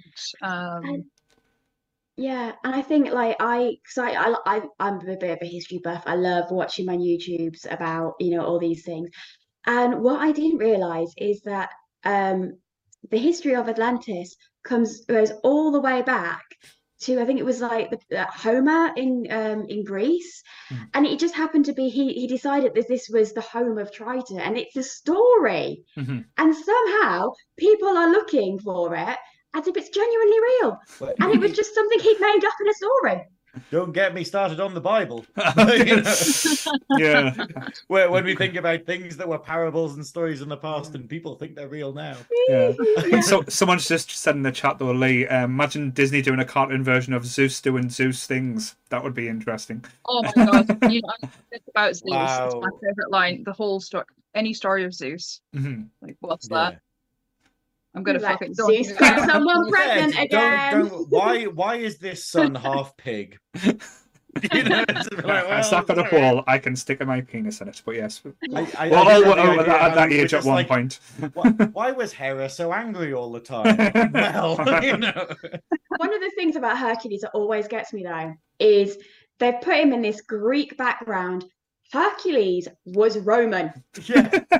He's not Greek. Mhm. That's uh, Heracles. Wait, But you know, we don't know Heracles. We only know Hercules. I think if we start picking at the seams, it comes apart very quickly. It's like it, it's it's like a cat suit. It's like a wish cat a wish cat suit. And with that, Graeme's next pick. comes- With Graeme's next pick, he's picked Hercules. uh, actually, I will. It wasn't in the order I was going to do it in, but I have actually picked. I couldn't decide between the two of them, but I picked Hades. right. oh well. I, I Yeah. picked Hades and Meg from Right. Hercules Oh, because uh, while Hercules is the the himbo dream I would love, uh, Right. it's the fact of I I genuinely love Meg. Meg Yeah. is the most sassy Disney heroine. I I've got I've got something for Disney heroines who don't want to be heroines. Yeah. Who are literally Yes. they don't want to be in this situation and they're just Mm. like, no, I'm just trying to do stuff.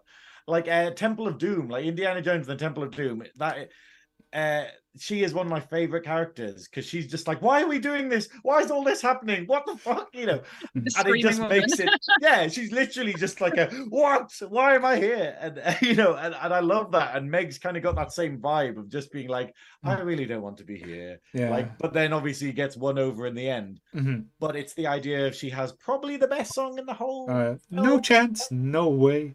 Yeah it's such a good song and it's like and it's such a beautifully made film like the Mm. the imagery the cleverness of how everything goes together and stuff and like the interaction with the muses and stuff Mm. Mhm. it's it's absolutely fantastic. So I absolutely I adore Meg. Like Meg Mm. is my sort of I would love to cosplay Meg if I had a totally different body Right. and was possibly a woman. But you know, well, okay, it maybe shave my face a bit.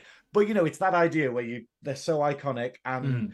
What is it? All of her little asides and lines and all the little bits of cynicism and stuff were like, Yeah. yeah, okay, sassy bitch. I But, think um, I love her vibe that her whole like the whole time is just like seriously. yeah. Why are we doing this again? Really? Is this really happening today? we Yeah. all want to be Meg at work. Yeah. I think it's like when working, we all want to be Meg, basically. But um, but yeah, the, It's like you limit it to work. I mean, I just feel like it's, like it's life. yeah, it's just like that. I just walk attitude. around, I watch some people, and I'm like, really, really. To be fair though, speaking about work and talking about what we were talking about with uh sympathetic characters, I love Hades. James Hades, is voiced by James Wood, is Yeah. one of the most perfect casting decisions and one of the most perfectly sort of achieved Mhm. characters ever and the best personification of being in middle management I've ever seen. Where his entire thing he doesn't, every other Disney villain has a nice face. Yeah. Every other Disney villain is like fooling people or they've got a secret plan or something. Hades is just straight out antagonistic. Yeah. He is sick of everyone's bullshit. He is he is literally just like I just I'm fucking sick of everything. He's permanently angry. He is that person in the office Mhm. who has tried to do things for years, has been unable to, and has got to the point where every day they are one step away from exploding and killing everyone. Yeah. And there's something so wonderful about that character where he's just like, the, the, what's the bit where he tries to make, he, he goes up to Hercules to make the deal. And Hercules is like, "Oh, I don't want to talk to you right now. I don't want to talk to me." And he's like, "Will you just listen?" And, and it's so Mhm. perfect. And then it, the fact it's personified with flames. I'm yeah. Sorry, I'll stop gushing. Over Oh no, good- please gush away. I'll Like let you said, guys talk about it, but yeah. wow, I love Hades. There is a bit in Hercules I love because it gets back to Scar. Um, when they make the Yeah. reference to the it's actually Scar's like been skinned and he's wearing him. Oh, I love looking for those tiny Easter eggs in the Mm. films. Uh, I think the rem- first time I saw that, I was like, What? what have you done to I to can't the? remember them, but I watched it like in research for this. I watched it probably last Saturday, and uh what is it? And there was there's loads of little references, loads of little things scattered around and stuff. But like you Mhm. know, uh Scar's probably the main one because you're like, oh, that is Scar. But no, Mhm. but I I just love Hades so much. Like, and it's it's the fact of like he nearly see he kind of succeeds in his plan, but then doesn't. No. But it's just like, yeah. But There's then again, don't. with uh, pain and panic Yes. where he keeps Panic. sending them out obviously obscure stuff and they come back and they've got the um one's got the shoes and they've got the drinks cups and it's like really like even you're all like, it's like it's kind like of you, you ain't even trying. Yeah, it's like You you're wearing trying." his merchandise. and then you just see this massive explosion, and it cuts to like people in Athens being like, No, it's it's, uh, so good. I, I say Hades is so relatable as well. I think I had the moment on on Friday at work Yeah. when I was talking to a customer and I was like, actually said the words, and you're not even listening to what I'm saying at this moment. You just want you don't, you don't care, do you? And, and the customer just went, just do this. I was like, okay, but yeah, um, it's it's just you're trying to do. He's he he wants to do what he wants and change the world to, to where he feels it is, but. James Woods is. I can't see anyone else playing it. So I, if they, I know there were talks of doing a live action one. that's the one of the parts that can't be recast. As long as James Yeah. Wood is still alive, he has to play Hades. Him and Danny DeVito would have to return. They're Mhm. the two they cannot recast in the slightest. No. They are those characters. Both Yeah. of them are the epitome of who they played. Um, Hercules killed me a little bit though, because naturally had a massive crush when I was a kid watching it, and then I Mhm. found out who the voice actor was. Yeah, Jason Donovan, not not Jason Donovan. I think he was in Friends, was wasn't he? Who um, he was going out. Hercules Joshua. Where I was like, really? So that's just killed Hercules for me now. I, I- couldn't stand him in. Friends. God damn it, Ross! But, but that's the thing about how good would that be though? When we're talking about live action remakes, I'm just like, I would like a Hercules one, but under the condition of Danny DeVito and James Woods. James fantastic. Woods. But who would you yeah. cast as Meg though? I think I don't know that I think there's so many people you probably could cast as Meg, but it's Hmm. like Who would work Um, now though? Because like, there's probably loads of actors you could actresses that could have been like y- years ago and stuff like that. I, I think it's Yeah, it's it's, it's, really like, difficult not just saying Mar- Margaret Robbie, so Oh. it's kind of I don't know who I do, you know, Yeah. it's Hercules serene. I you could never have it, but old school Brendan Fraser done up as Hercules would have been. Oh, Oh. wow. be still my even beating even I turned there, so that was.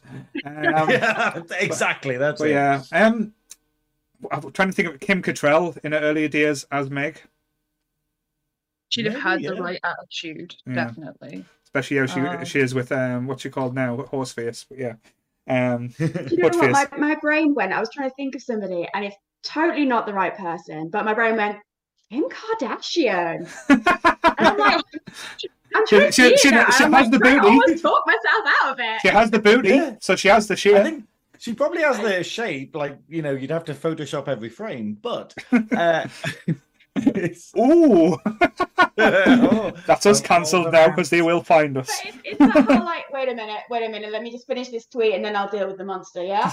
yeah, that's. I think that's probably the attitude of Meg, but it's. I think it's so bad though that like none of Hercules is kind of historically accurate, and it's a bit of a shame. Like you're saying, Hercules is Roman, Heracles is uh, you know, is Greek, Greek, Yeah. but then it's also the idea of Megara is they just made up her Mhm. whole story. Like there is a Megara, and oh, I'm just trying to remember school. Megara was married to Hercules, and then. Uh, yeah, and then and then Mhm. basically Hera goes, "Oh yeah, you're having a great time, aren't you? I'm just gonna drive you crazy, Hercules." And then Hercules kills all of his kids and Megara in some tales. Yeah. Uh, and then yeah, you're like, "Oh, what a great life you had, Megara." You basically Yeah. yeah. So It's very good pick though. Like I I I was only making just a jokey reference to Hercules and it actually worked out. So That was a seamless move in there. yes, so good. Like anyone, if there's anyone in the chat who hasn't watched any of these movies, watch all of them. They're all on Disney Plus. Steal your mother's codes. Get in, watch it. steal your mother's. No, we do not promote stealing. Oh, we're dodgy up north. We do piracy. It's fine. Um, but yes, uh, the so my next pick. Um, Gal Gadot. Beth has just said Gal Gadot for Meg. That might work. mm, If she could act, she might she look the right way, but it'll be the same thing she's done in every film she's ever done. She was Um, alright. she in the is Fast in the and the world. She just got burned. She just went like. "Ooh, ooh." What was that? yes. Um, so I, mine uh, again. One of my favorite ca- characters in literature is uh, Sherlock Holmes.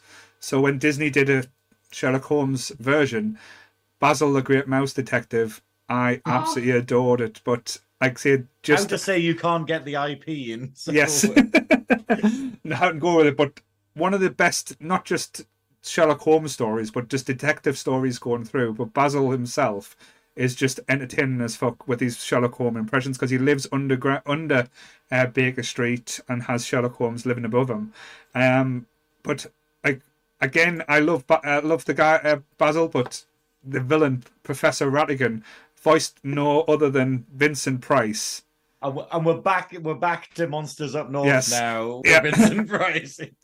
Yes, I, I remember watching this as a kid. Like as we said about most of the Disney films, they had scary moments, things that you kind of like was going, oh, this is a bit like scary for me and stuff. Especially with the bat stealing the little girl and then pretending to be the little girl.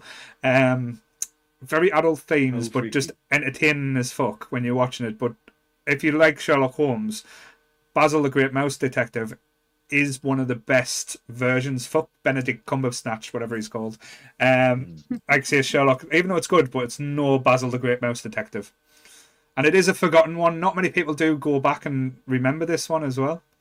It is. It's kind of forgotten. Like on, I've I've had struggle on Disney Plus lately of basically trying to find the film I want, and you go to the section where it has like the animated films, and you're like, oh, but it's not all of them. Then how do I mm. get to them? How do I get to the Rescuers? How do I get to Basil? And they mm-hmm. are there, but they're just not findable unless you mm-hmm. search for them. And it's really annoying because they should be up there Mhm. with all of the big blockbuster ones, you know. Yeah. I do get the rescuers and Basil the Great Mouse Detective confused. right? Yeah. So they live in the same universe. it's fine. It's it's like I was like, I can imagine Basil, and then I'm Yeah. like, wait, did he go to a swamp? And I'm like, no, that's got to be a different movie. no. Because how do you go go from London to an Australian swamp? Yeah. And I'm like, well, what was that other movie? So in my head, I've ma- mashed the two together to make one fantastic movie. To be fair though, the probably the international uh like international mice of mystery, shall we say, where the like the mouses of the world have this detective Yeah. agency that do do everything like Basil, the rescuers, I think it's Bianca and Bernard. Um Yeah. are the rescuers. I- Um but yeah, I I- I want this film now where the rescuers meet Basil, so Disney, Yeah. if you need to send an email. But I, It's one I, of I, those ones. It's going to be too too old now for it actually to Yeah. happen. Mhm. But oh, imagine, But imagine. I, I always get the Rescuers confused because it's the earliest Disney film I remember seeing was The Rescuers Down Under.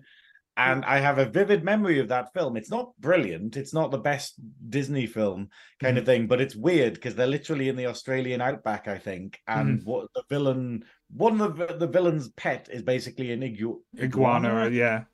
And I just, that's what I remember. But Like, that's just ripped. Wolf Creek just ripped off the storyline, basically. it's, well, no, no. If you watch it back, it's basically an Australian outback kidnaps people and tortures them. The rescuers is kidnapping kids and throwing in mines.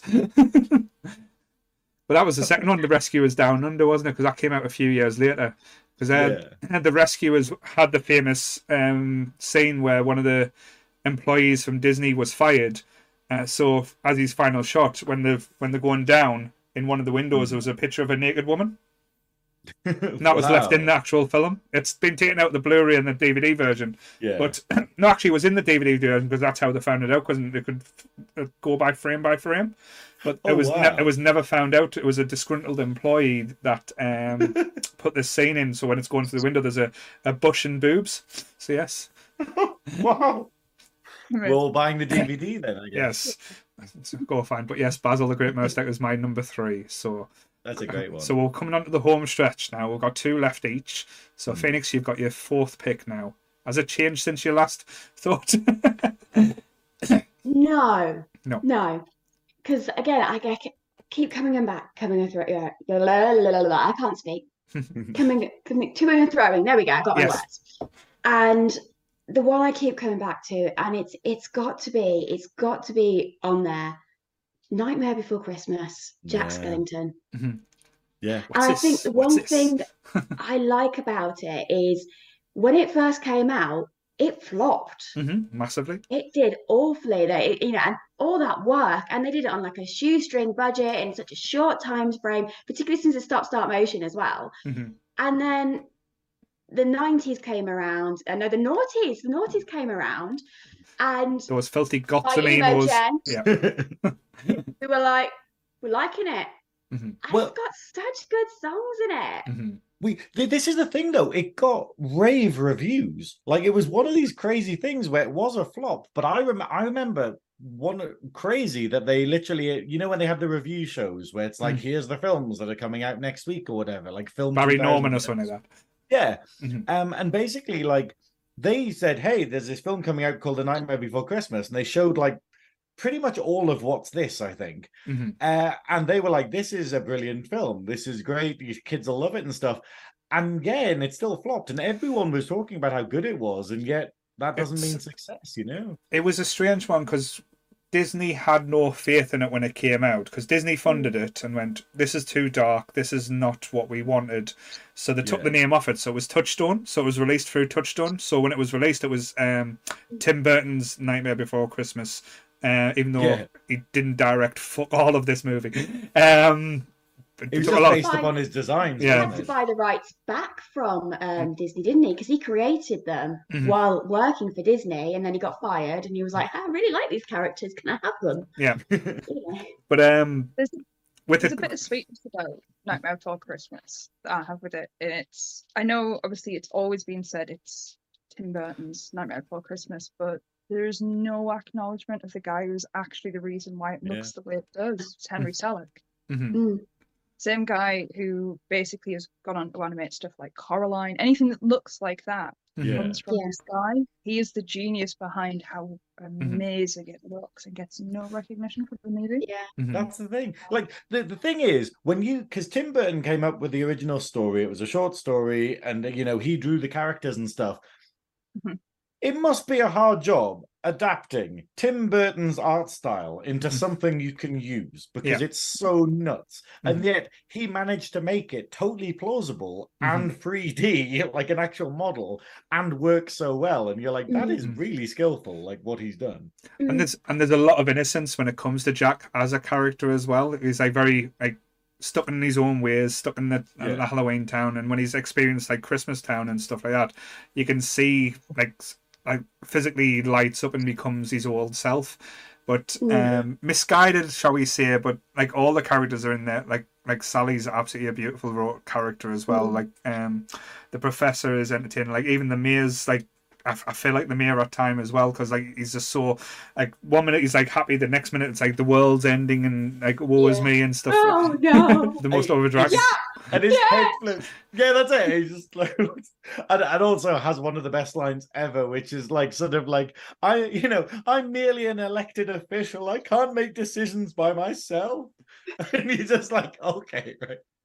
But, But uh, but my my my friend Guy basically can do the most perfect impression of the mayor, and Mhm. it's it's really frightening that he can just say anything like the man. I'm just like, whoa, this is crazy. But I, like I say, No. I've got a like to the tattoo, so I've got a full half sleeve of the whole thing. so yeah, it during I uh, think the with Nightmare Before Christmas, it is wild the fandom basis around it. mm, People don't just like it; they Yeah. love it. it's the Rocky They- Horror effect, though, isn't it? It's like Yeah. if someone grabs it and like pass it on to their friend, and then they, they learn about it, and like say it, it kind of grows from there. You can imagine like midnight showings of The Nightmare Before Christmas. Like, you know, you can imagine stuff like that happening for like decades, you know. Mm. It's um not even in a bad sense when I say this, but there are some people like they their whole persona is built upon it. They wear it, their house is covered in it. It is it's Mhm. them. It's Everything their about it. personality. Mhm. Mm. Yeah. I was going to say people um, live it. I was gonna say Yeah. I can't really talk about much like that. I've got like that's my personality, yeah. So But no, it Yeah, is no, interesting yeah, the, the grip it has on people. Um, Yeah. I do always adore the whole thing with Danny Elfman, obviously doing all of the music. Mhm. Mm. And he pretty Um, much wrote the script as well.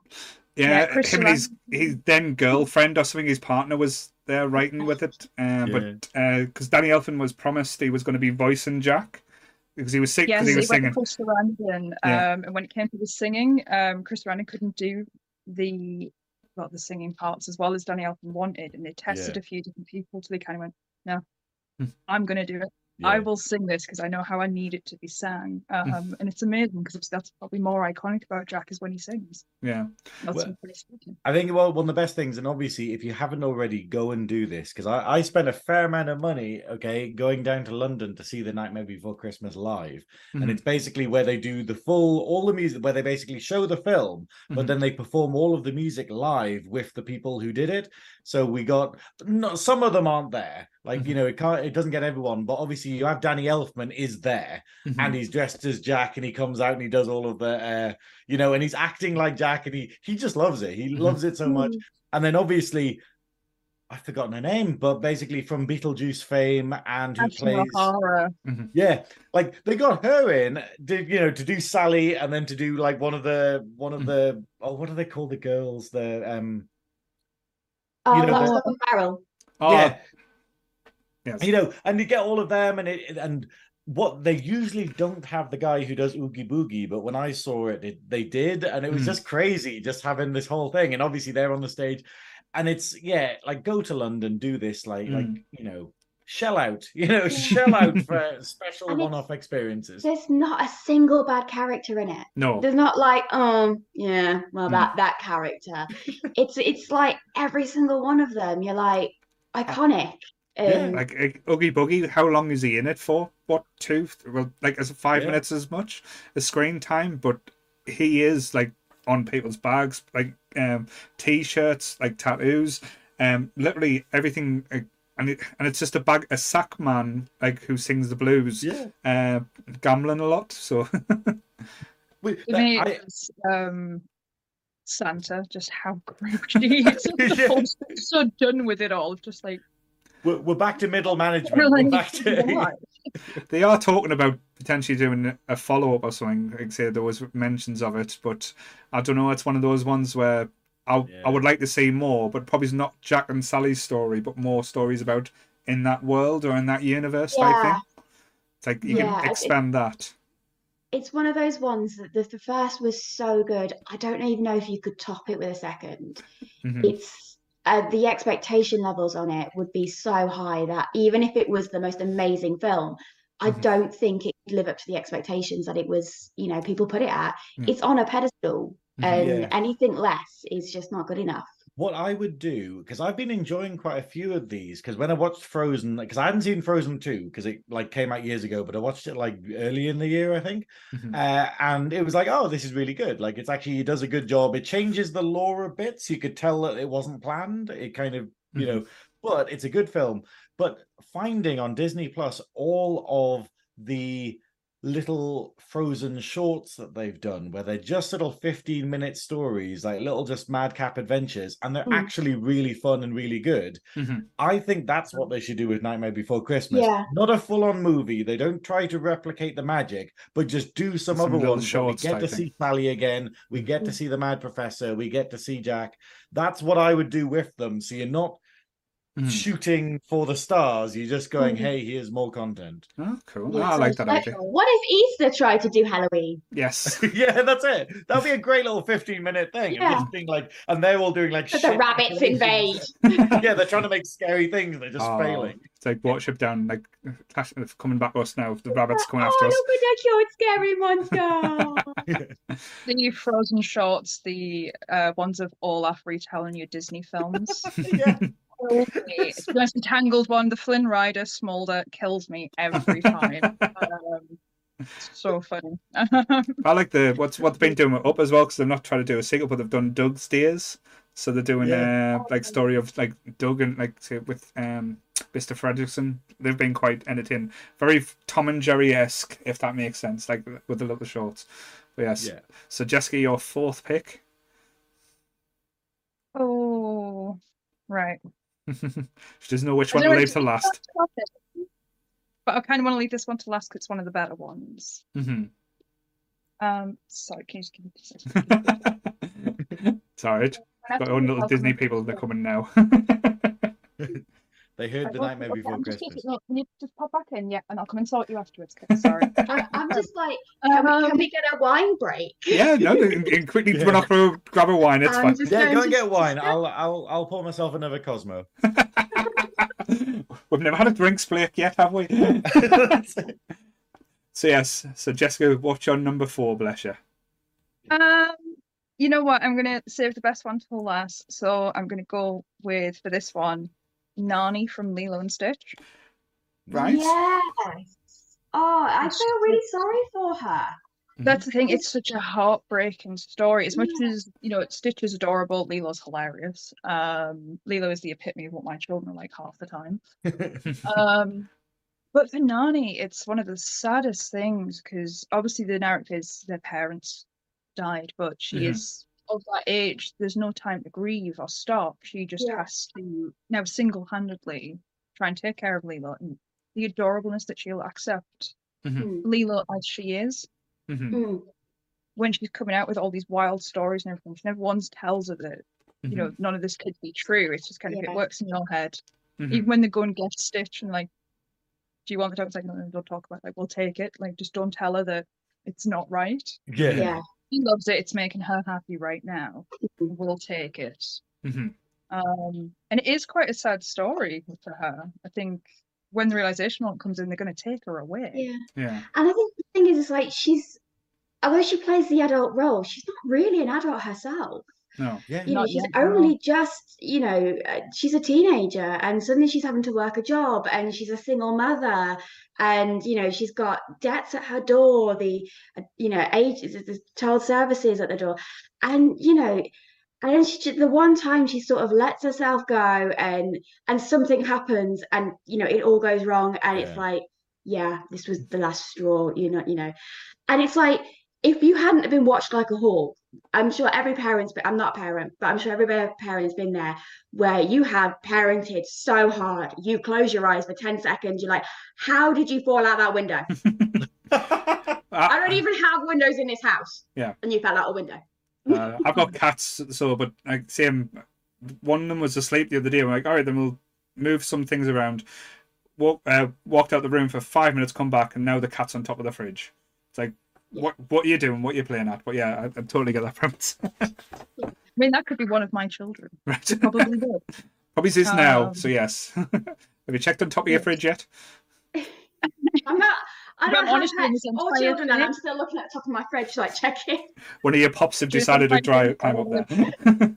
All I've had is them. They're actually just running across the land and in out in out each other's bedrooms. Hmm. So all the way through, you'll see my arm keeps stretching out because one keeps putting their head round the door, and I'm going like, "Get out, can't come in." Died. By law, we've got to keep yeah, them away I- I from just Graham. put It's okay. places under the Xbox. wow. Okay. They'll be too entertained. Yes. so yes, but Lilo and Stitch Okay, is always phone a, at his phone now. yeah. Lilo and Stitch Just one is always a forgotten one as well because people just think it's like a, a silly film about a space like space mutant and space Mm. monsters, but no, it's got some real actual like Mm. life life problems in it as well. Yeah, There's and I some think amazing hilarity as well. The the alien with the one eye. hmm Yeah. It Chris, the first time he puts the um where he pauses uh, a woman and he gets so into it where he just kind of like, actually, I kind of, I kind of like this. Maybe I could do this all time. Yeah, he's like discovering himself while on this mission. is this my new drag life? See, ne- next thing, uh, RuPaul's Disney Drag Race next. Yeah. Oh, that would, that would be so cool. Come on, RuPaul. I it's it's to be fair, we've probably seen pretty a few lovely drag outfits like that, I think. But but no, I, I think that's the thing. It's the idea of Disney having this wonderful ability to tell one story, Mhm. but then there's another story from if you look at it from a different angle. And it's very much her story of now being you know once having the time of her life and now being an older sister having all these responsibilities and the real threat that doesn't seem like a threat in the film, but it's Mhm. because we're seeing it from uh, Lilo's perspective, where she's like, "Oh, I don't know why we're making such a fuss about all this and stuff," and it's like, you know, and obviously it has the bit where she's like, "Cause they will take you away," hmm you know, Mm. which is really hard hitting. Yeah. It is really quite sad because it is that thing of the because a character like Lilo being so young has no concept of Mm. it's obviously grieving on in her own way as well. It's Yeah. trying to do that kid's grief and not having a, not a second of any for herself. Mhm. Um, because with the age factor, the you can kind of tell the underlying thing is she'll have dropped out of education and everything. Yeah. Yeah. Mhm. Um, everything's just stopped. Um, all the fights for the jobs and things like that. Um, but what I do love about Lilo and Stitch is, is the re-edit Mhm. Yeah. with the things they put in the original and went, oh, we can't do that. so if you watch the original cut when she's trying to hide, she Mhm. hides in a tumble dryer. Disney edited it because kids were getting in tumble dryers, so now it's Oh no! it drops down instead she's behind a cabinet. Oh, that's pi- I didn't know that. Oh, that's class. Two. Yeah. that's- I again, like we're touching on like, you know, um, adult things, you know, that go the uh the wannabe boyfriend as well. Mhm. You know, the fact that she has to start her love life as Mhm. well. And you know, it's and it- the fact that he's just like, do you know what? I see all of this and I accept Accept you. I accept that, you know, dating you means being a dad, means Yeah. having to be a provider. Mhm. And I'm just like, I got daddy issues. See, I need to go to therapy. Disney makes us have therapy, though. That's the thing. Oh, So yes. this is it how I, doesn't how I make get through life. Is I just watch Disney and I'm like, there's my therapy. Everyone, this gives us unrealistic expectations at times, but yes. So There Graham, is you're something I love in Disney Sorry. films where they do um, small little tie-ins for you to try and connect Disney films to each other. Mhm. Yeah. Actually, Frozen 2 ruined one of my favorite ones as a fan theory that Elsa and Anna would have actually been related to Tarzan because of how Tarzan's parents get That's lost. been happening in the chat. They've been talking about this in the chat. And then they changed it in Frozen 2, and I was like, no, I really wanted them like that. Yeah. Strangely, Tarzan is the distant brother they never knew they Yeah. had. Um, but Lilo and Stitch, it's the fish at the start where she's on Mm. about I can't what the can't, can't what the fish is actually called. It's like puff or pug or Mm. something like that. Mhm. She's like, I've got to make it the sandwich, Yeah. and I didn't have any peanut butter, so I had to go out and get the peanut butter. It's like because we only had tuna, and that is cannibalism. like I can't do that. And now the tie-in is that Maui from Moana because her parents went in a storm and she's trying to appease the fish all the time that something bad doesn't ever happen again. Oh, Yeah. She's taking every morning. Mhm. Um, it's one of those lovely little tie-ins as further movies come out. It's like, oh, Yeah. they can. Let's give One of the little tie-ins I heard was again, you know, it's all about uh, Elsa and Anna's parents going on the ship and thing, that they were actually going to Rapunzel's wedding. Mhm. Yes, there's that one as Um, well because they're related. Because there is a, an Easter egg where Rapunzel and um, She arrives at the coronation with Yeah. Flynn. She's already got the short hair, so it's all happened for her. Yeah. Um, and it's, it's Hercules and Ariel as well would be technically Yeah. related. Yeah, Wow. Cousins, cousins, Mhm. or possibly brother and sister. Who knows with To be uh, Greek fair, mythology? Kissing uh, cousins probably the back. Who's but gets around? Yes. So your fourth pick there, Graham. Okay, we touched on it earlier, and I'm not going to spend too much time because obviously I know that we're we've got lots to talk about. Uh, but uh, it's actually Yzma from Emperor's New Groove. All Um, right. Emperor's New Groove is a film where most people haven't actually seen it, Mhm. and you need to watch it because it is one of the funniest films I think in existence. It is so good, so clever, so stupid. Mhm. Like, Sorry, I'm just just weird. Chris is trying to get to the kitchen and I'm blocking it. oh, bless him. It's like, nope, you, you shall not pass. Around at that moment, and he's just like hovering over the chair, like, I'm gonna fall. I'm gonna fall. All we see is a big crash and a mess in. Oh, what's happened? It's just Chris falling. oh, he's bringing pudding.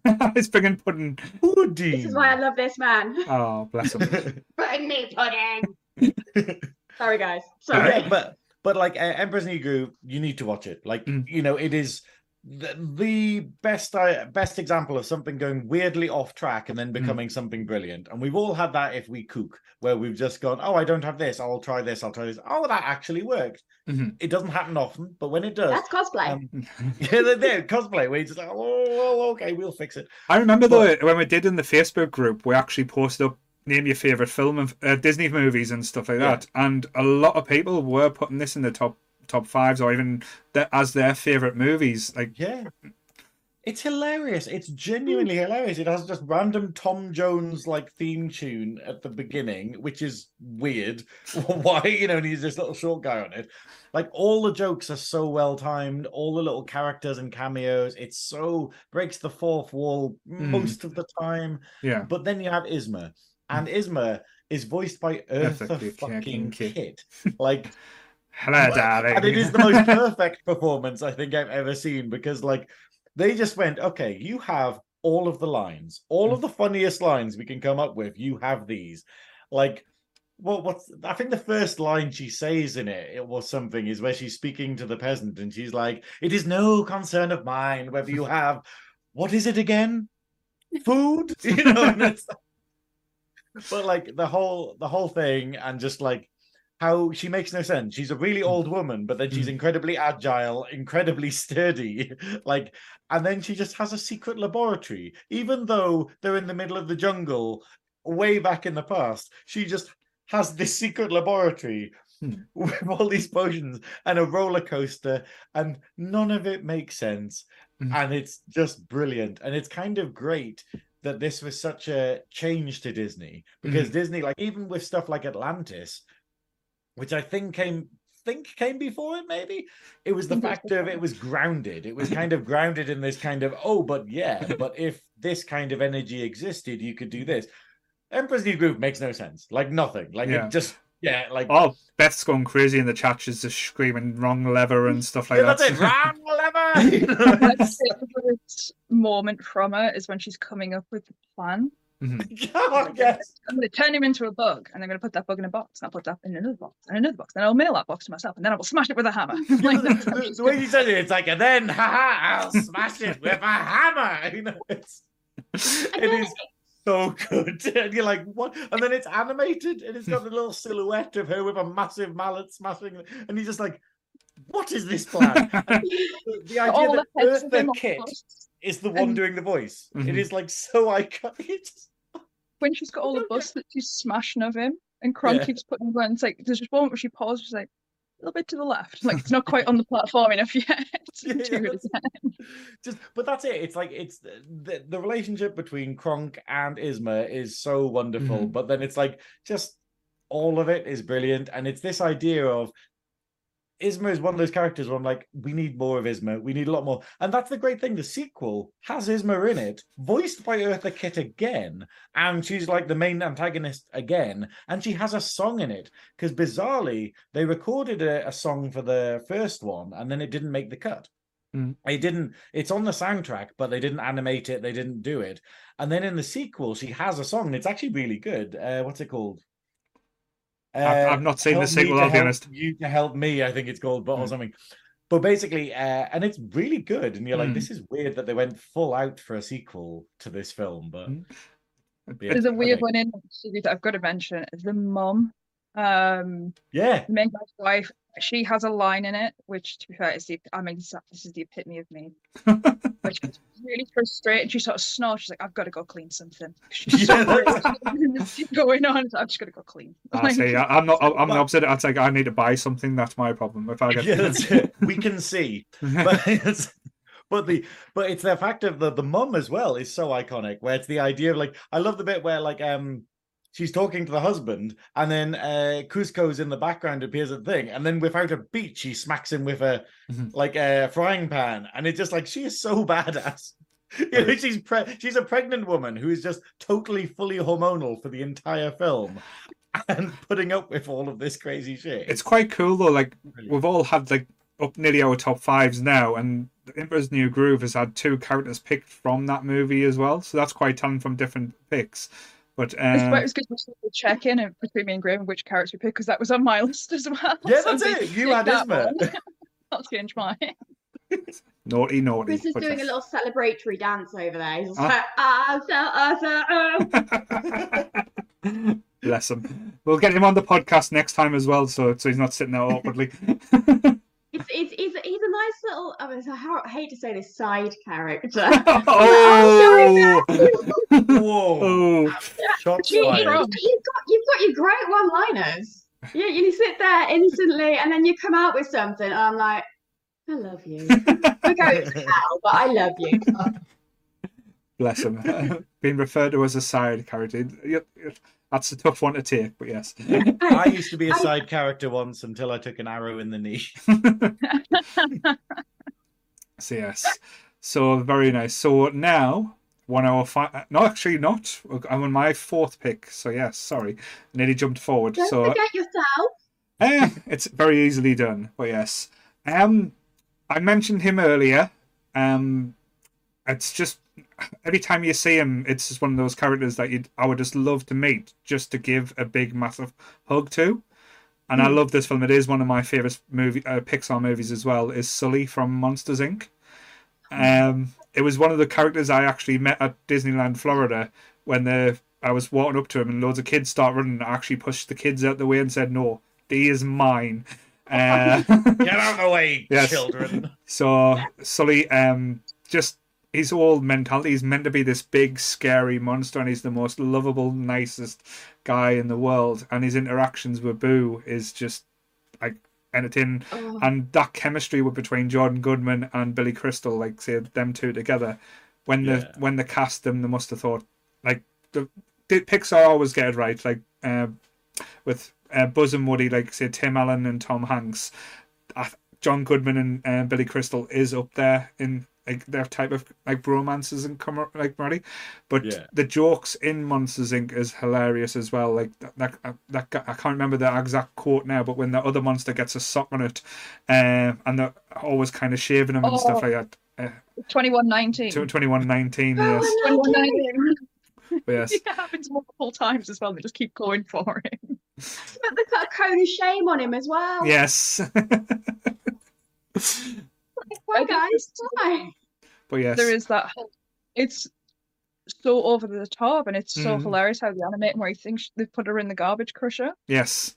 And he's watching, he keeps waiting and getting back up to watch it, and it's like, oh god, no, he's gone. But to be fair though, I'm probably showing off if I was gay my sexual orientation, I would be totally attracted to bears, like say big hairy things wanting to hug them and stuff like that.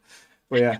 Um Your 'cause- furry side Pride. out here. Yes, definitely. I actually scared a fairy once, but that, that's a different story for another time. um just by saying hello. I was, I can't- I think it was one of the Birmingham Comic Cons, and I saw a girl, and I'm, I, I love fluffy things, and Right. she'd done, something, and she, but she'd sort of made the sort of tail to go with it, Mhm. And I saw fluffy, and I screamed it across, and I ran over to her, and I had this moment where I went, "Can I touch your fluffy?" And she was like. Yeah, sure. I went full on face first, like fluffy, fluffy, fluffy, fluffy. Hold on, did you motorboat? I'm, uh, I'm just motorboating your bottom right now. I am so sorry. Phoenix, we literally had a difficult one, conversation about consent earlier. But she asked. I She asked asked to to- touch it, Yeah. so it's fine. Sorry. I always find it difficult The at bad cons, bear's like, judging right now. furries and things like that. Because there's the two sides of things, like event wise, that I go to. There is the convention side, Mhm. and then there is the um. With that, I was just thinking, is it's okay on this? But the amount of stuff we've said, yes, it's Oh, fine. I, There is the adult BDSM stuff that I Mm. go to as well. Again, it's Mhm. an excuse to dress up in costume. So, mhm. but when you get the furries, that's where I get really kind of stuck in the middle of like, I'm not entirely sure here because I've seen two very different styles of people who do this, and I'm not sure what level you're on. and I, I, I think I think the problem for me is that when we have these, we go, "Oh, you're into BDSM. Oh, you're into cosplay. That's great." Usually, you have different outfits. So, you know, and I think that was I think that was the issue. It was the idea of I went to a convention, and obviously you get furries and it's cute and kids love it and stuff. But then when you realize that the the the the, the suit has um Mhm. But parts for for um For action, uses, yes. yeah, and you're just going, "Oh, it's- that's So it's not like so it's like Action Man. It, it, it brings its own tools with it, type thing. But yes, I, I think You it's that thing, though. I, you know, you you can't judge know, and people on like- what they're into. It, but it's the idea of you do just go like, I find that a bit awkward. Okay. bless her. Here's me trying to be all nice. and I just wanted to give Sully a hug, and it's turned into fucking fairies. But yes, uh, yeah, sorry. hold on, I'm hold on. We do this on the Monsters Up North. Yes. Would you fuck Sully, Paul? um, I, I can't give it a, a definite answer right now. to be honest, if it was if it was the way I felt at Disneyland, Florida, yes, he smelled very Yeah. nice. I like I like the fact that they managed to keep the suit clean. I mean, yes, God, could you imagine like you you you, you audition, you get told you're like, yeah, you, you're hired. Who am I playing? Sully. You're like, great. Wait, hang on a minute. I have to walk around in Florida yes. in a furry suit for how long? I'm- How, for a day? I, mhm. And how many people have been in this costume? Oh, it would I- smell like oh, such a swamp worry, donkey inside, though. Yeah, But I, I like the idea that we're saying it's it's a reward to be a Disney character. I think Sully's probably a punishment. It's like your sale figures were down. You're off to Florida to be Sully for a month. But um, one of my fondest memories as well, because when we went to Florida, uh, and I'm not saying this to show off, um, there's got something called the Laugh Floor, and it's like not a ride. It's like a you go in. It's almost like the Muppets thing, where it's like a, a, a- its own cinema. So the screen opens up, and they've got two characters from Monster Inc. talking to you, and they've got someone on a mic behind the screens pretending to. But they get people up like on the screen to do stupid stuff. So I mean, Mum's quite straight laced and very like say non non non comedic. She's she's lovely, but she's boring. Let's be honest. Um, but um, her- side character? Oh, but they, my mum and dad won't watch this podcast because I swear too much. To put it that way, so because I, I offend them with my language. But yes, um, but the screen came on. Me mum's picture came on, so I was talking directly to my mum. They're like, "Okay, what's your name?" She went, "Stella," um, and they were like trying to get something out of her, and she was just giving no banter back or at all to the end bit when they went, okay, Stella, we need you to put your hands on your head like this and act like antennas and do an alien noise. And all she did was go for about a couple of seconds. I was like, wow, my mum actually done something there, bless her. But yeah, it, it, like it's amazing how like if you go to Florida, like the levels they go to to entertain you with these type of franchises as well. Um, like the details they do, they don't think. But but Sully as a as a character on Monsters, not just Monsters Inc. but Monsters University, is like say one of the best furries I've ever met. She did slightly better than it's not not Disney related, but sort of being picked out of an audience to be, you know, picked on. Mhm. The last time that happened to me, Mhm. I passed out. All right. Wow. Was that was that just because of lack of pudding and alcohol, or? or- maybe, maybe. um, I went to Warwick Castle, Mhm. um, and I'd never been in the dungeons, and I always wanted to go to the dungeons. And I, I lived like 15 minutes away from Warwick Castle. It's like, how do you live like that far away and you've never been in the dungeons? So Mhm. I went there with um, an ex-boyfriend, and um, I have a little phobia of, of stairs. I've got a fear of falling, not heights, falling Mm. and um I'd you know we'd gone around the Great Hall and then there was some narrow wibbly wobbly stairs because they haven't upgraded any of the stairs it's all Mm. like a health health safety hazard and I'd freaked out and then I'd had some American woman shout be like honey how are you wearing the wrong shoes I'm like no so I got that anxiety already up and then they wa- I walked into there and they said you know watch the floors they're Mhm. uneven but watch the ceilings because it's low Mhm. and I'm like okay I can only watch one at the same time I chose the floor. Yeah. That was my mistake. I chose the floor. right. Mm. So they'd just done the whole like someone jumped out of nowhere and like, hello, welcome to the dungeons, gore and stuff. Yeah. And I was like, uh-huh, I totally saw you hiding behind that thing. But cool. So we walked in, and as I was walking, like I said, concentrating on the floor, Mhm. bloody hit my head, didn't I? Against So stone. I'm already like, I'm in the, do- and the first thing they go, it, it, they're doing the plague. Mhm. and they're like blood and gore and I I quite like a bit of blood and gore but I have a Mm. thing is like in my job I deal with blood all the time Mhm. but when we start talking about blood in an anatomy and physiology way Mhm. I get a little woozy and yeah they were like and this and that and I was just you know the combination of the head and the, and I started to feel a bit woozy Mhm. and I kept thinking are they dimming the lights in here Oh dear. oh wow. this is really straight but I thought you know Mhm. gonna be part of the special effects isn't it Mhm. isn't it? and then I just heard, You, what's your name? And I'm like, and they were like, Come to this chair. And I, I couldn't move. And the thing is, everything had literally gone black. Mhm. And I, and, and I was literally like propped up against my partner at the time. And the thing I keep, and I'm like trying to move. Mhm. And then it goes blank. And then you wake up on the floor. And the thing was, is I could hear somebody like the last thing I heard was um, they were like, it's clearly go, they'd noticed something wasn't right. Mhm. And um, they were like, no, we'll, we'll pick that guy. And that guy was like, oh, thanks. Missed the whole show. right. And um, so obviously I came back round and I'm still going, I've told you I can't walk to the chair. And they're like, yeah, it's done.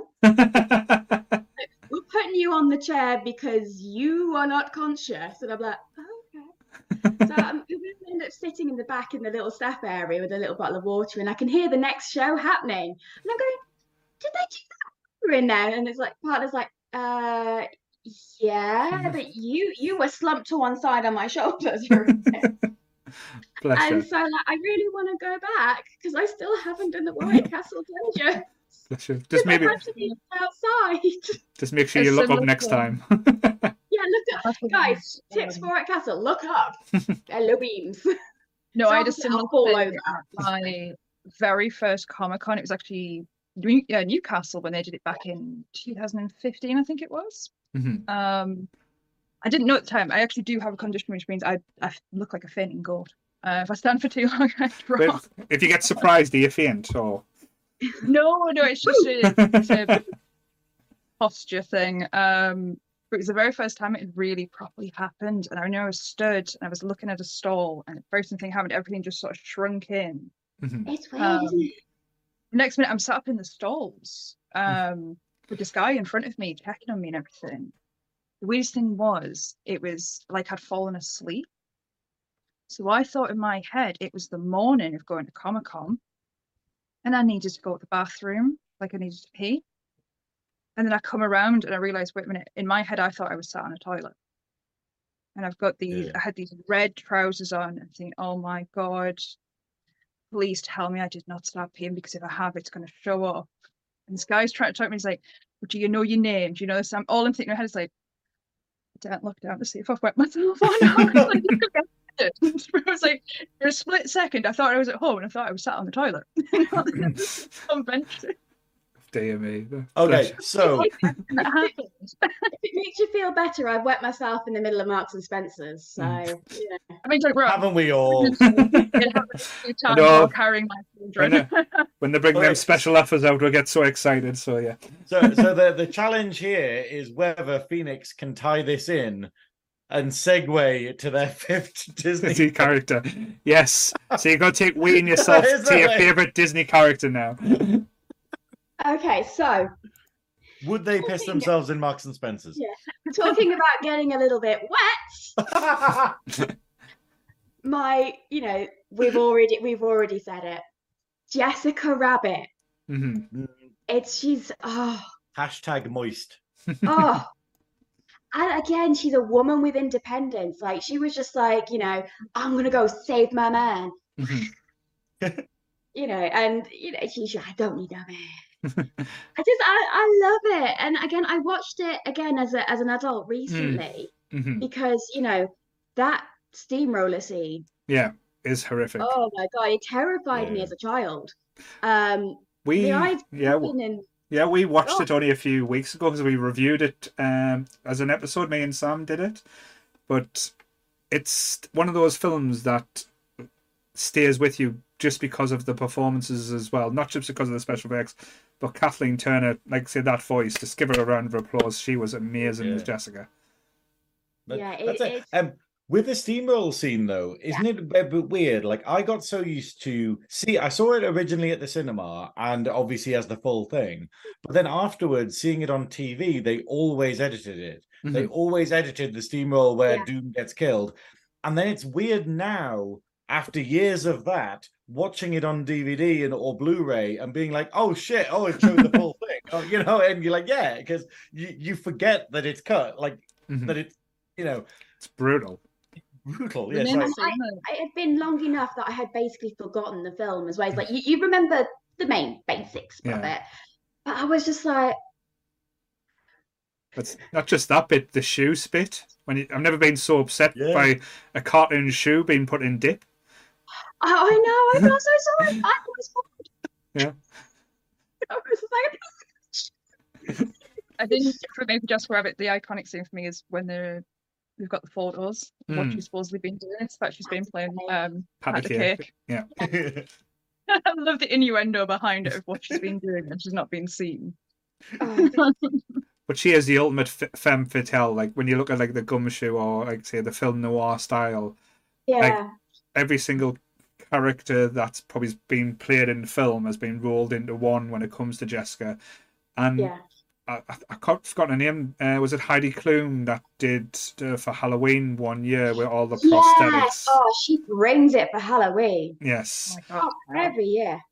I think her and my wife has a competition to see which ones because my wife goes all out for Halloween. She done a uh, f- f- um the fam- Greta the Gremlin last year, which was quite entertaining. I know she's doing Divine this year, so that's going to be I think she's yes. Um, but um, no, Jessica, like, and that sounds creepy, but it is always going to be the teenage boy crush. It's like when as soon as you see it, like, it, it, you skip a beat in your heart. Like, she could turn anyone like as well.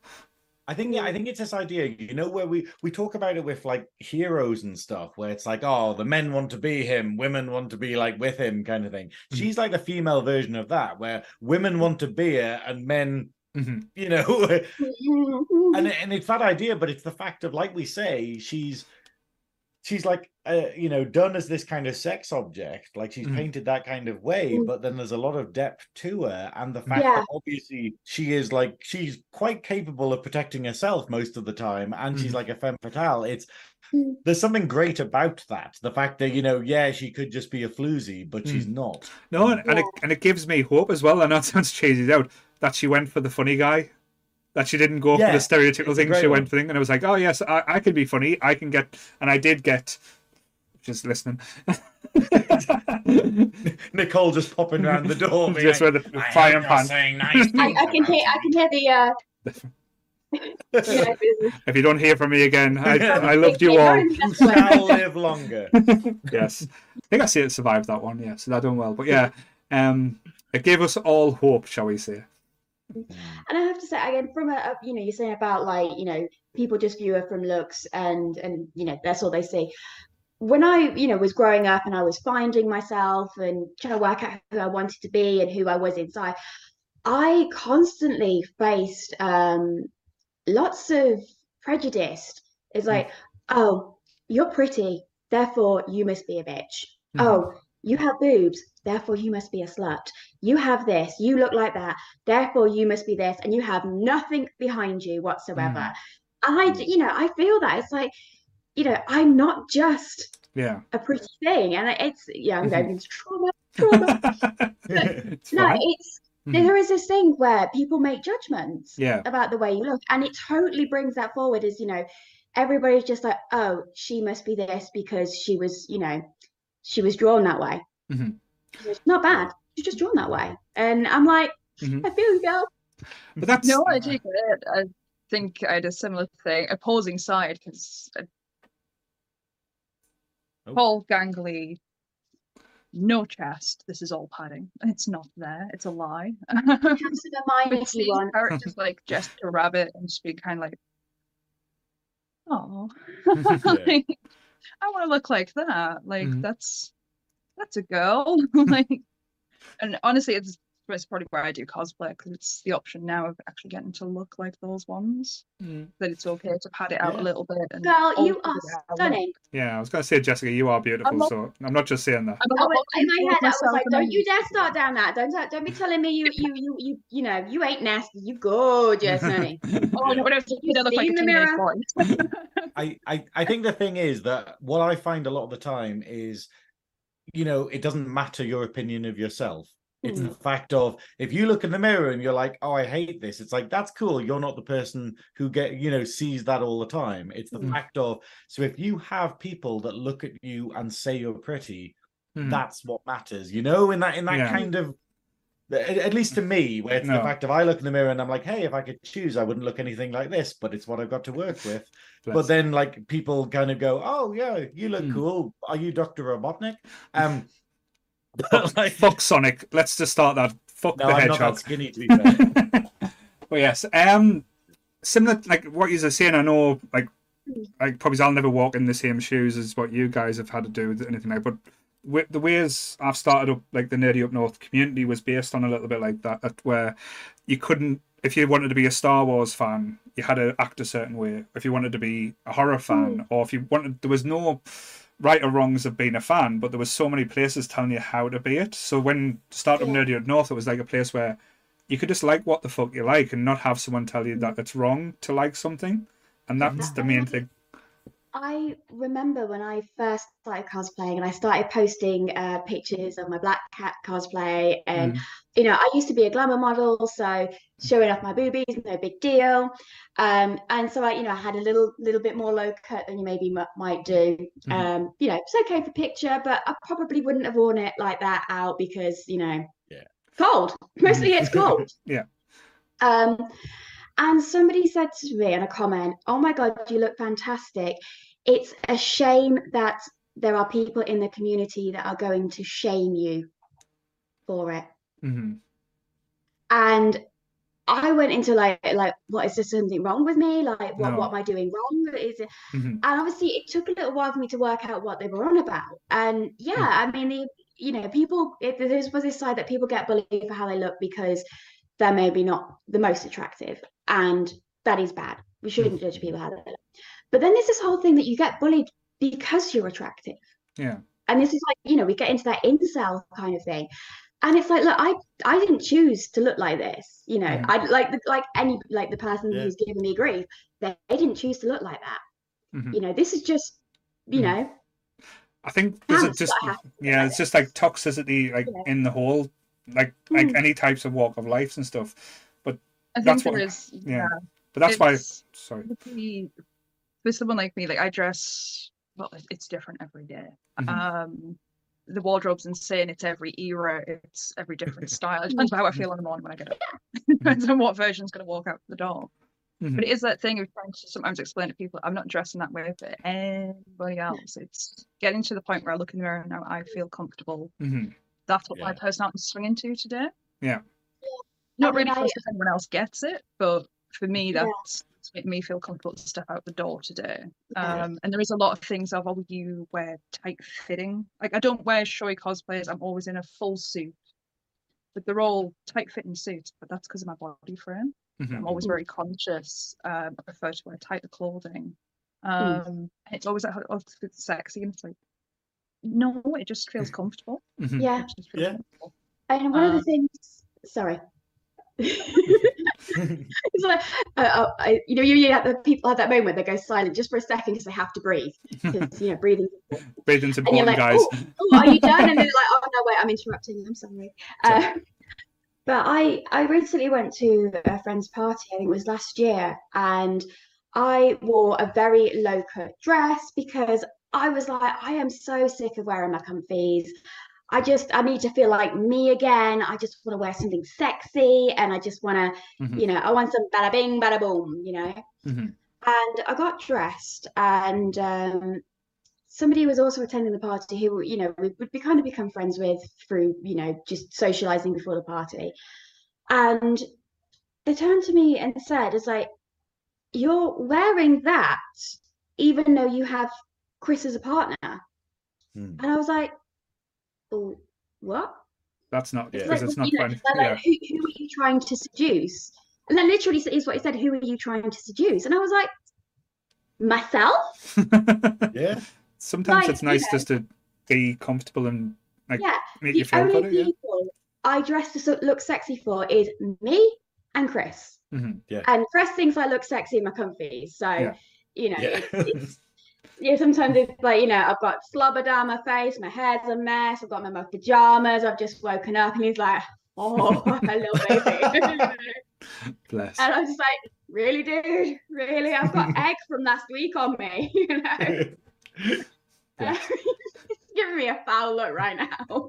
Bless him. Um, but you know, when I want to put effort in, it's for nobody else other than myself. And Yeah. people find that really hard to get their head around. Like, It's miscon. oh, it's miscon. Like their own faults or their own. Then they're putting them on you. That's the thing. That thing. That's what that mm. comes down to. And, and think Je- again going back to like your pick, Jessica.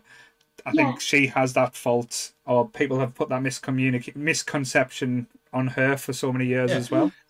It's the idea of seeing something as an object, seeing something as basically like, oh, well, you're only doing this in order to get men or do that. And it's like, no, you don't think that they have a, I want to look good myself or this is what's Mm. comfortable for me. It's the idea of, and obviously the viewpoint of going, assuming is basically believing that there's no depth to a person. And yeah, yeah.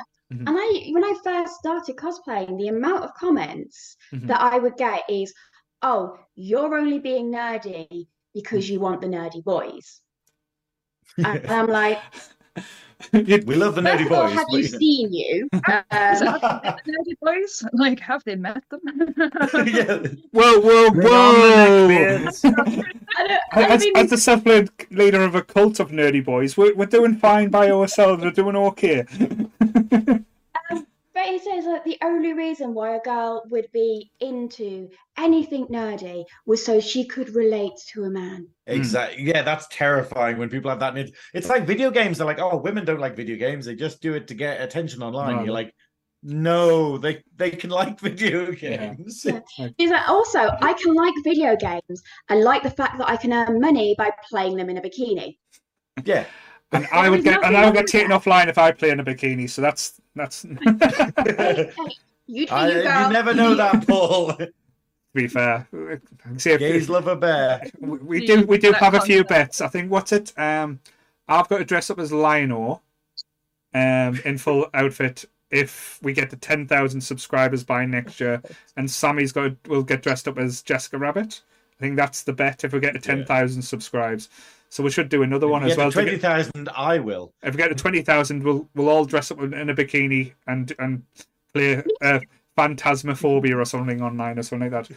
Uh, something Oh, yeah. scary, but yes, uh, Is that's it Jessica next? yes, it's Jessica's turn now. So so we're going from Jessica Rabbit Go to from Jessica. Jessica to Jessica. Yes. So the last one I've got, and actually doesn't do bad time in this conversation. Huh? Um, Sanderson sisters, Oh, which one? Or have you Mm. just picked all three? all three. They come as a Right. trio. Um, Can't have one without the other. Yes. there is something that always cracks me up about the Sand sisters of how you appreciate them through an age thing. So when you when you're young, you watch for the first time. Of course, every little girl wants to be Sarah Jessica Parker. You want the big white hair. Yeah. You want to be the fun, cute, sexy one. Yeah. You hit me now.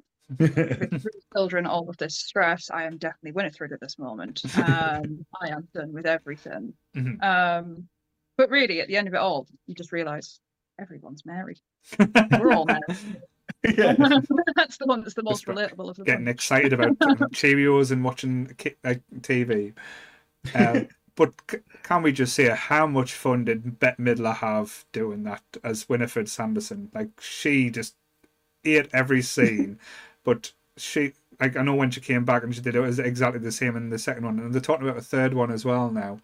Yeah. But um, I Winifred was on my list, but I actually took it off for the for my ne- next pick. But um, just for how much joy and entertainment you get watching, uh, like B- Bette Midler be the best Bette Midler that there is. Yeah. It is one of those films. I mean, it's fun in all of its way with it 'cause it's so campy. It's so just oh, it's amazing in every Mhm. bit. Um, hell of a cast. Doug Jones Mhm. um, is Billy. Yeah. it's just amazing. Doug Jones, Um, man, he's he's so good. He's been in so much stuff. He is an icon. He is one of my Oh, all-time favorite people. But As, as Sammie keeps calling him, Doug Bradley. Oh, and then different people, but Yeah. both brilliant. yes. it's to be honest, they brought the sequel out, and I wasn't expecting a whole lot. To be honest, Mhm. Hmm. um, watched it, pleasantly surprised, made me cry. Yeah, I got a lot of I got a lot of nostalgia vibes for it. Yeah. The thing that worried There's us a a bit when it got released was that it wasn't getting a cinema run. I was thinking, oh, is, is Disney not got the faith in it? But Yeah. it was up there. Could have done with a few more char- uh, cameos. I would have liked it if Thora Birch returned. Um, but rumors are she Hmm. is going to be in the third one, so hopefully.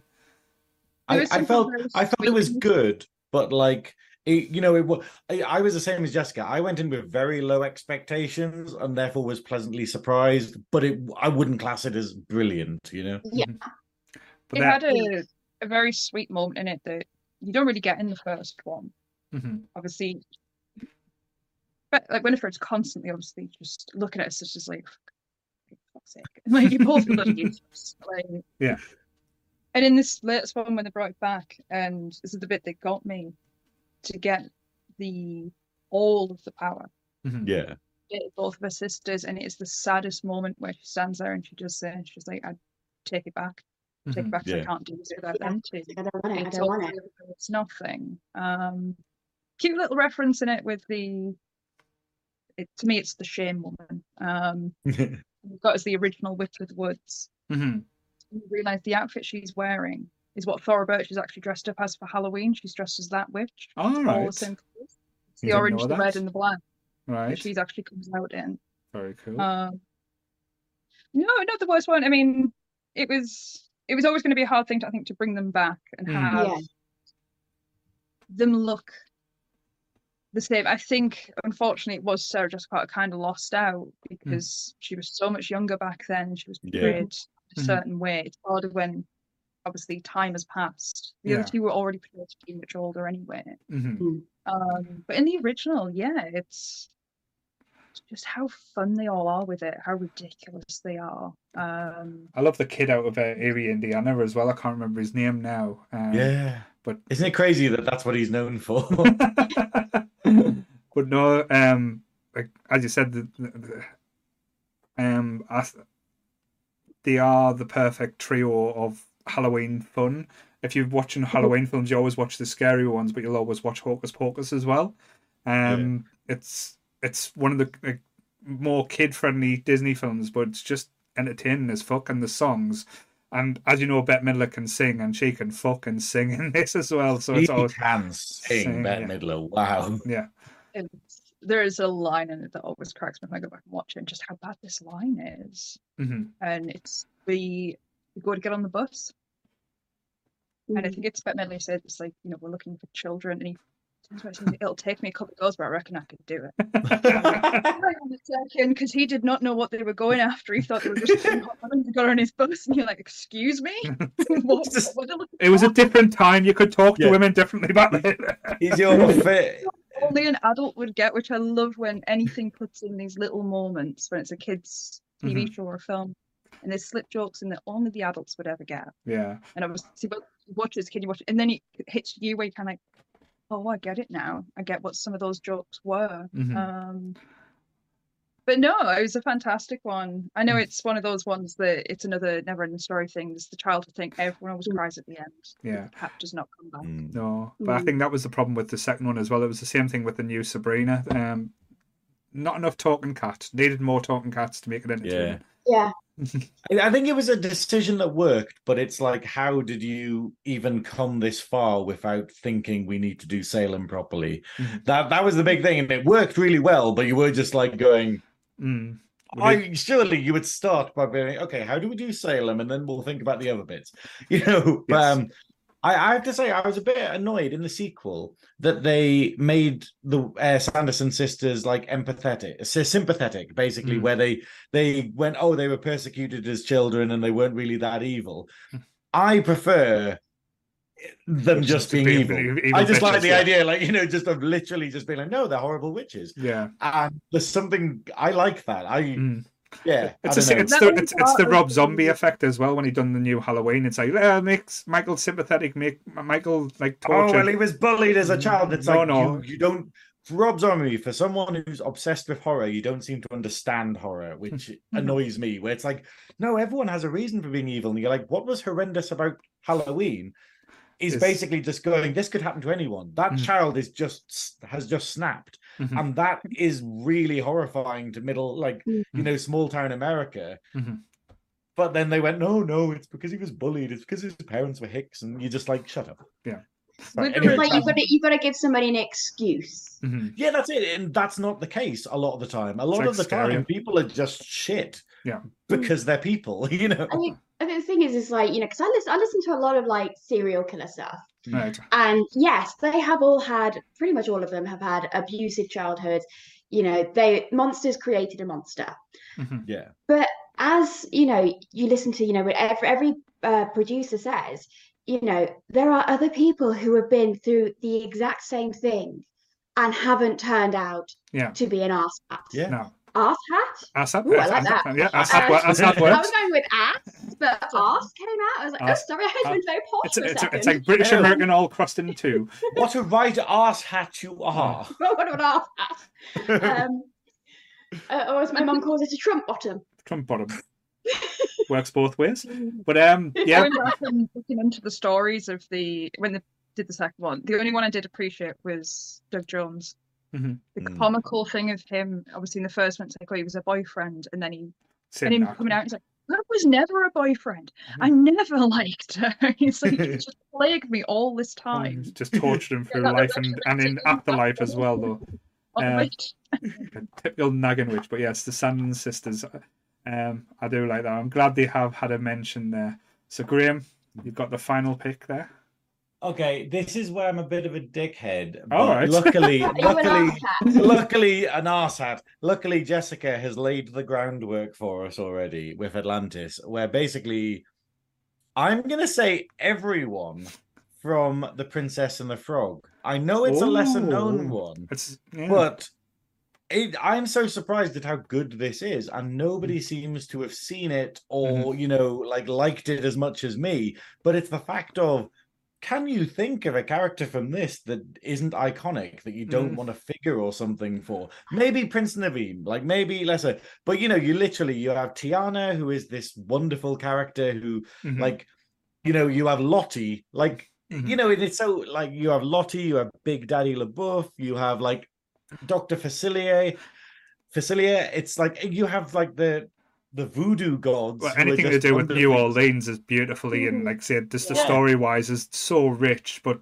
like this is one of the better drawn Disney movies that has ever been done and as it, well. they went back to their old school. You know, when Yeah. there was, you know, where the, everything was like animated, animated. No, okay, it was all animated. You know what I mean? Mm. It's the, the high level, and then they went, let's just draw it. Yeah, It was and like, and the let's go back to the classics. Mhm. the fact it uses different art styles, like that scene where it does almost there, you know, like um Tiana's song, and it goes back to that 1920s kind of like Art Deco. yeah and- art deco style and it's so beautiful and then it goes back to it at the end and stuff and it's just and it's so beautifully done and you just Mm. go like look more disney animated films fuck Yeah. these live action ones please Yeah. give us more of this but it's the fact of like and it's the kind of moral throughout it is it's quite good because it's a very modern day moral Mhm. which is the idea of basically Tiana. It's like, you know, we've always been told, oh, work hard and you can achieve your dreams. But then the moral of this is basically Tiana, it's like, work hard, but still live. Like, Mhm. so she goes through her whole life working so hard towards this dream that her like father wanted for her. And then she's not hanging out with friends. She has no friends. Her Mhm. entire life is work. And it's that idea of, you know, you've got to live. And Mm. that's what she kind of learns. And then obviously Yeah. Prince Naveen is like, hey, responsibility can be good, you know, like, you know, Mm. responsibility can ground you.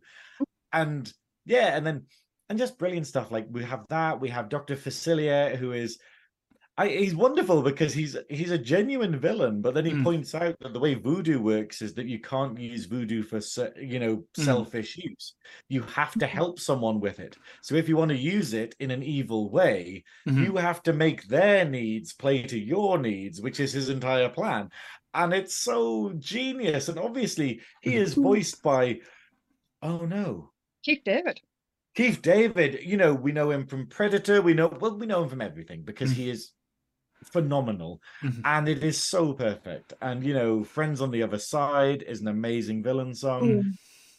And Lottie, I love the. I Mm-hmm. obviously, you know, these are people who rich people in New Orleans, and it's a awkward situation that they're It's a very so nicely. racist time that they've Yeah. set Yeah. it in. Yeah. And, know, it, and it, but it's the fact of Lottie and Big Daddy are incredibly rich, Mm. and they're kind of willing to share in this kind of crazy way. Mhm. like where it's the idea of they you know tiana could literally just go to lottie and say hey can i have all the money to do my restaurant and then you know we'll make Mhm. all these things and he would say yes but she's too proud she has to do it Mm. herself Yeah. and she kind of learns that empathy over Mhm. the course of the film because i'm assuming lottie helped out at the end but spoilers um but no i love lottie though she's so to be innocent fair, yeah. To be fair, if anyone hasn't watched it yet, fuck them. It's fine. Um, yeah, sorry, but, you know, but it's the fact of anyone in the chat, like Christopher saying he hasn't seen it, but it's just, mhm. it's a brilliant movie. It's so good. No, it, It is adorable, Lottie. I think when you get their story, obviously them growing up together, Mhm. and there is this bit, the underlying bit. Lottie doesn't see them any different because to her it's her childhood friend. Yeah. Yeah. It's not the difference between the mhm. the, the helps child. yeah. the Yeah. race at the time that they were separate. They had. I mean, I do appreciate that, given the time zone they put it in, they actually get respectfully do it accurate because when you get that opening scene and the mum's made the dress, she's told them the story of the frog. Yeah. Uh, it's one of the cutest Lottie scenes because when she bounces, she falls back because the dress is so big. yeah.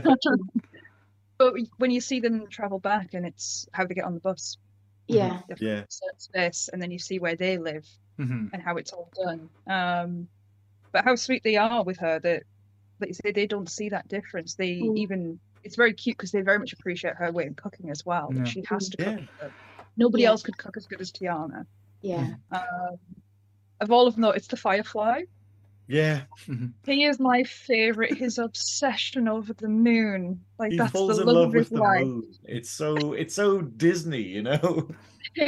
And I thought it's quite interesting because I know you mentioned the bad guy as well in, the, in this. That when they did American Horror Story, the witches, that they actually basically ripped off uh, the witch doctor from their look by look. It was identical to what we got Yeah. in the, the Princess Well, of the, the the thing is, the thing is, he's basically Shadow Man or like sort of Doctor Mm. Facilier is based off. You'll know this, Jessica. The the the voodoo god, basically. What's his So name? So there is several different ones, and they're all referred to as papas. So you've Mhm. got Yeah. Papa Geddon, you've got Papa Legba, um, and they all have different things with uh, voodoo that they all cover different parts of the underworld, and very much like Mr. Frog, it's a deal. Mhm. You make a deal. Um, there's always something to give back. Obviously, in Princess and the Frog, it's the whole thing. He doesn't pay his part in the Mhm. end, so Yeah. it's more of a terror factor for him. If he doesn't do it right, he knows what's coming Mhm. Um, it has to succeed. Um, I wouldn't say it's necessarily a rip-off. It is just this is part of. Oh no, I wasn't meaning as a negative type thing. I just think Um, that it was quite close to the design. It's the iconicism that was always the look that was Mm. given to um, the not necessarily the darker side, just the Mhm. Mm. It's like that thing. It's like if you if you went like, oh, make a drawing of Santa Claus, you're gonna come away with the same thing. Mhm. And it's that kind of thing. It's when you go basically, oh, what's a witch doctor? You go, well, it's Papa. Uh, what is the name? Pa- that I'm thinking of Papa.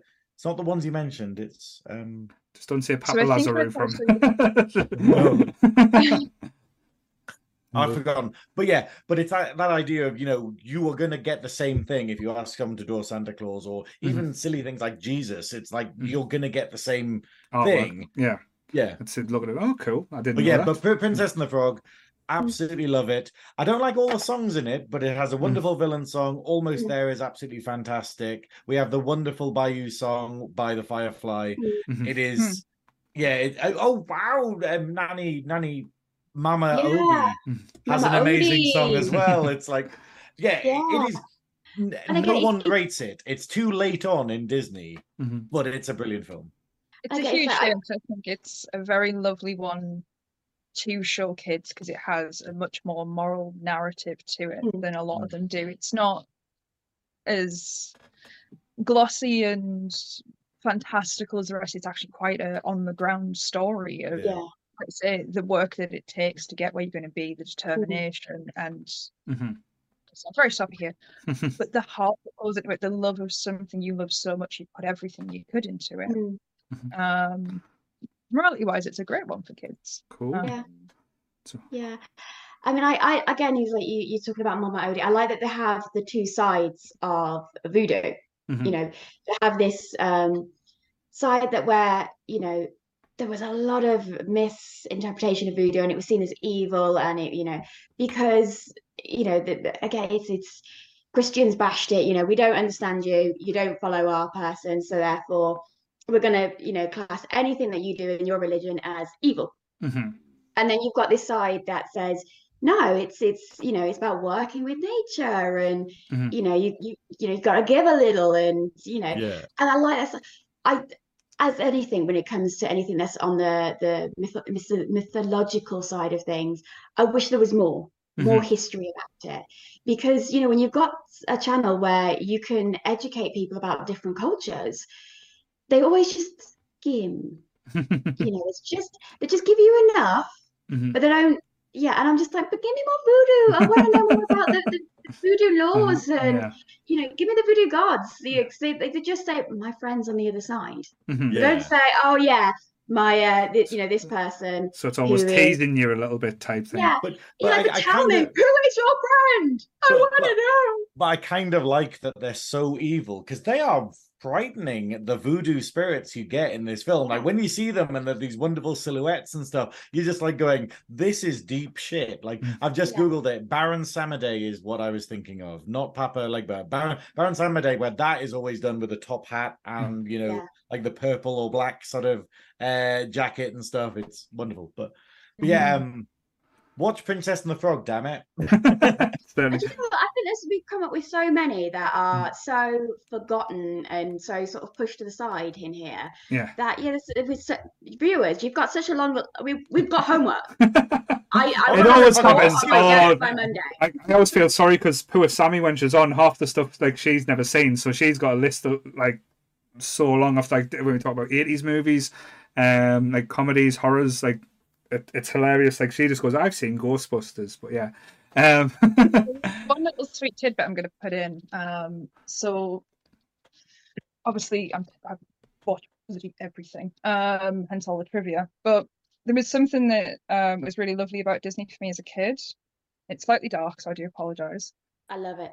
I used to get um, babysat by uh, my stepmother's parents, so grandparents on that side. Um, and at the time, um, my grandfather on that side was actually going through cancer. He had skin cancer.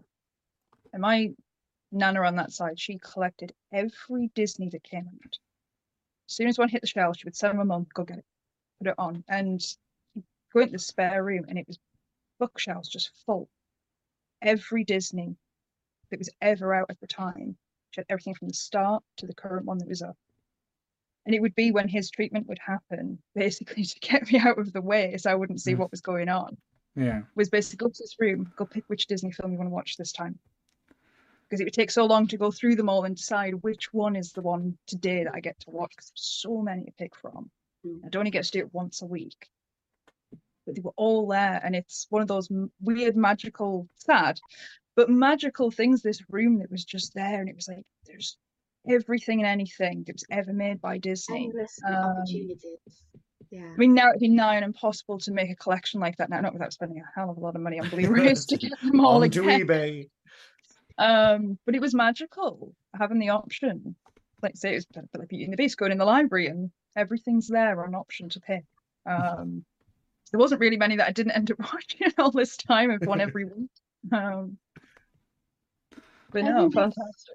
So, One of the great things about Disney is we we can all have a story that links to whether it's it's something we can relate to a character or a movie that came out during a time of um, our lives and we relate to that to a special moment.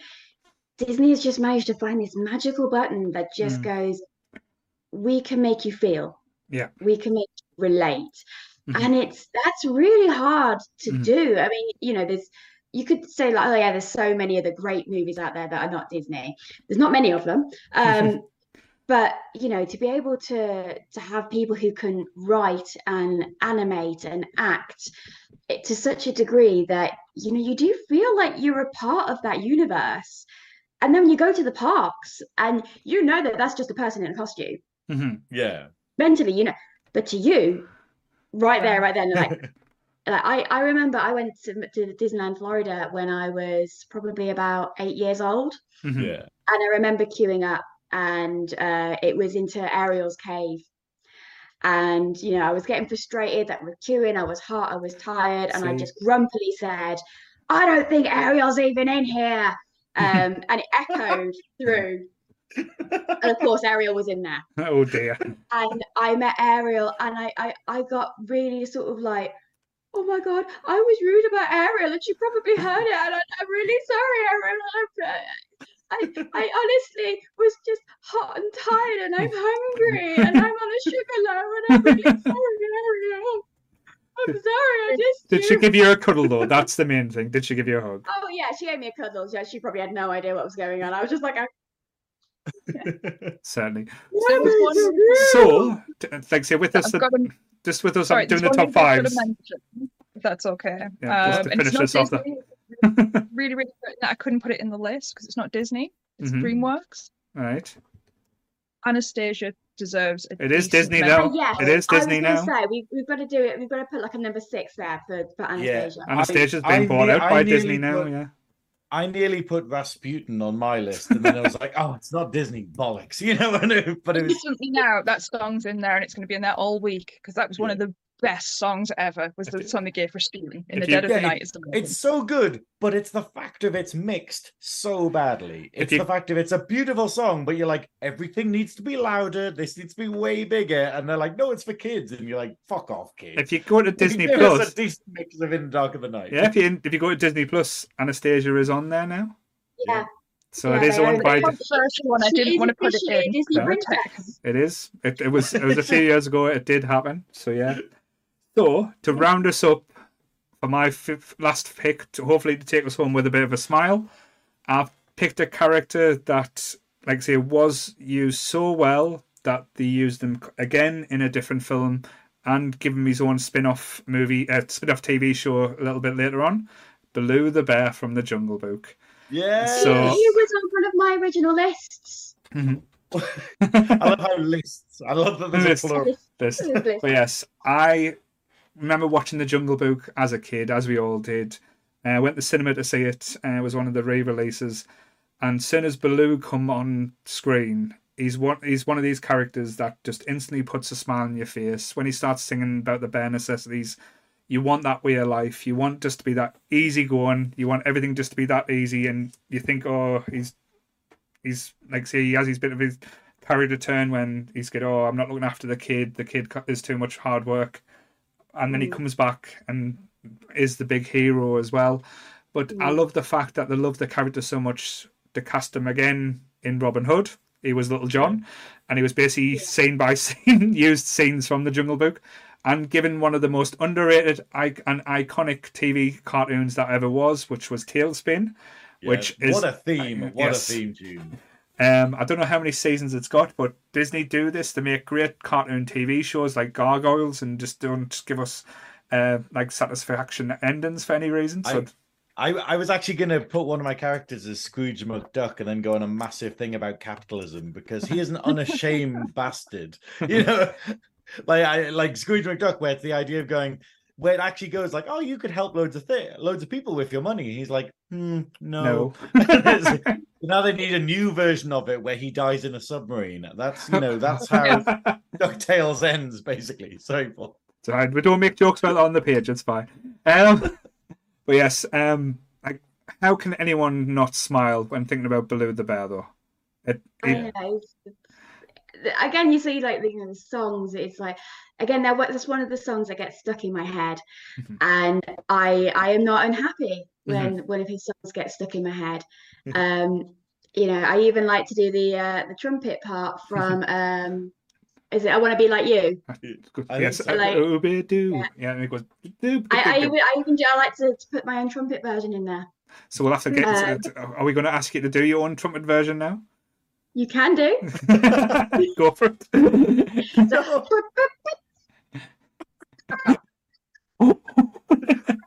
Ways to tell we've been going for three hours. yes.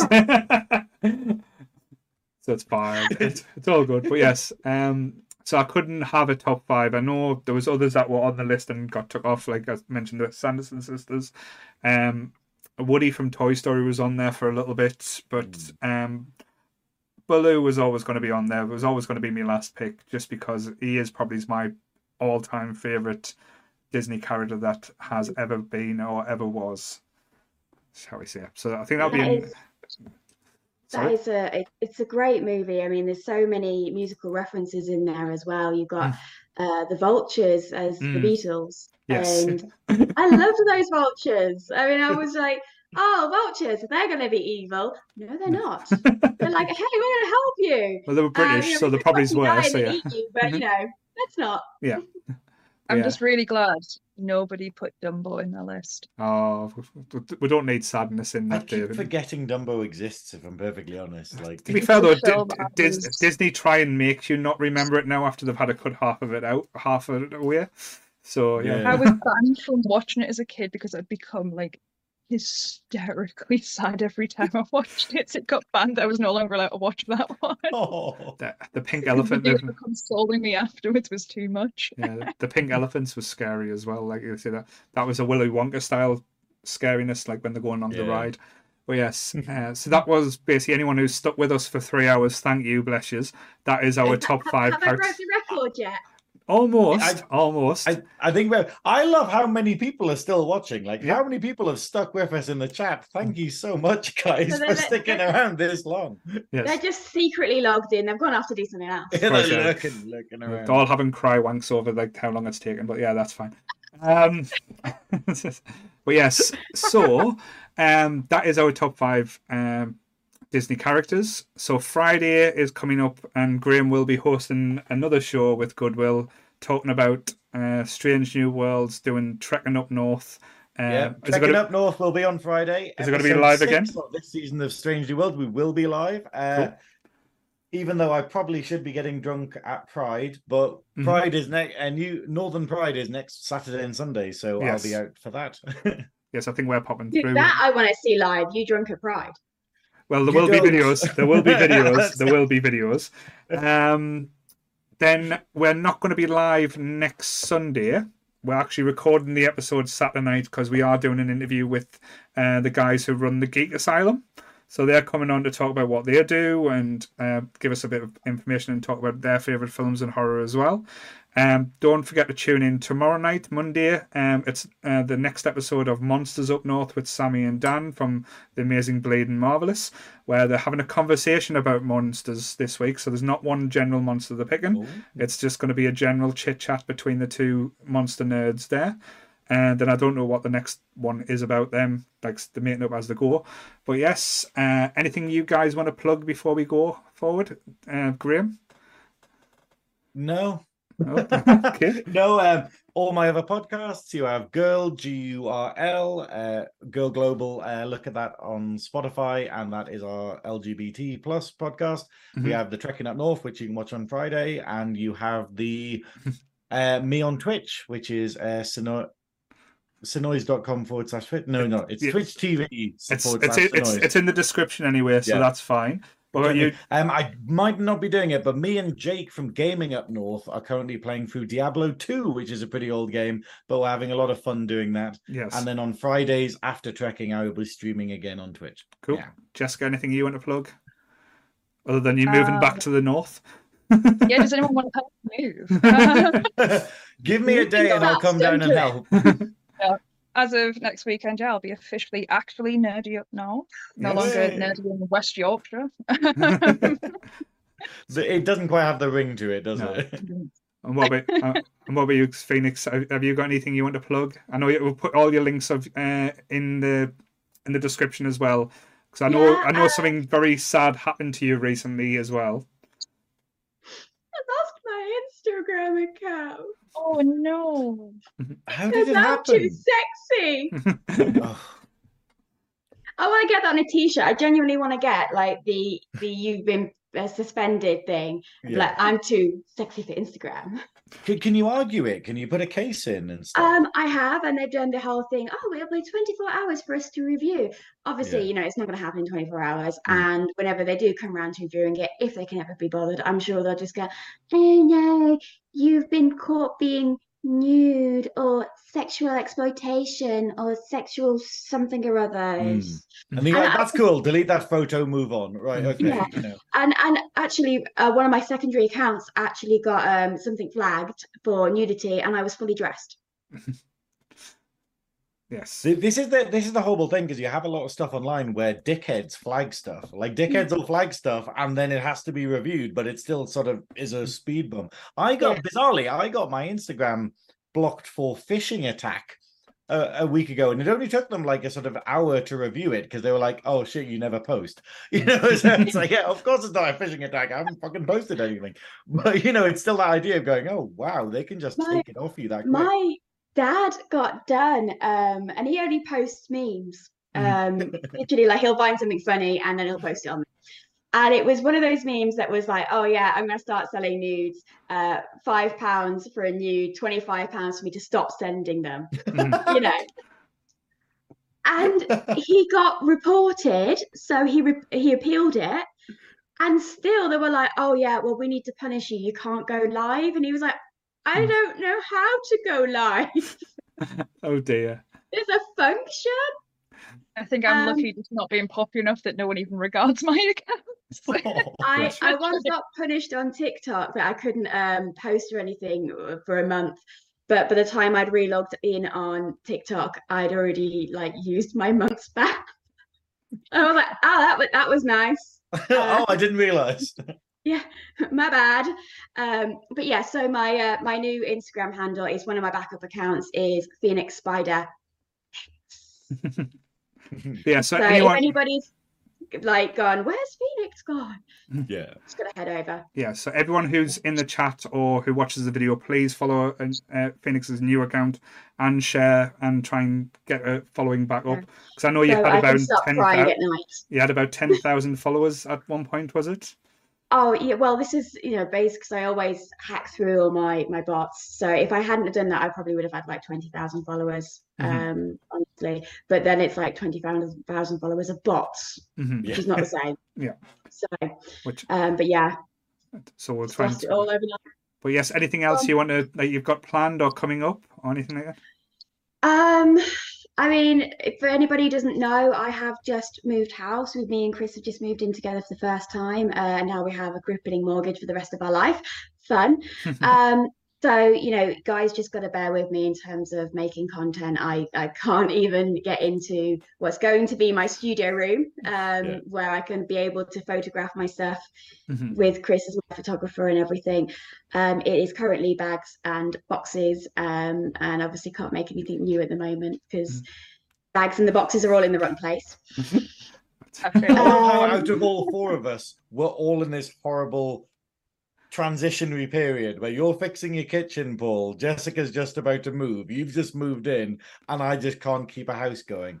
So, you know, I just, I Very literally just go like, oh well, I'll finish that later. One eternity later. so yeah, so like I say, everyone's links are in the bottom as well. I put Jessica's uh, your links to the uh, Instagram and stuff there as well. Um, but yes, um, looking forward to seeing you again. Hopefully, have um, like see you both back on again if you have I us. was just say, please, please invite me back. I've had so much fun. Mm. Um, I'd love to be back. Definitely. So I really yes, hope I haven't messed this up. no, no. yes, the, the chat seems to like you, so that's the main thing there. So that's the main thing. But yes, um, so again, because Sammie will probably kick us because you just jumped in the chat as well to say, remember monsters tomorrow. I and I know you give a fuck about monsters. Give a fuck about me, We've Sammie. done it. We've done. We've, we've done the shout out for monsters. yes, we've, we've plugged you. Um, like I say, the Pennywise episode done really well, so I was happy with that. But yes, uh, so same bat time, same bat channel. That's your turn, Graeme.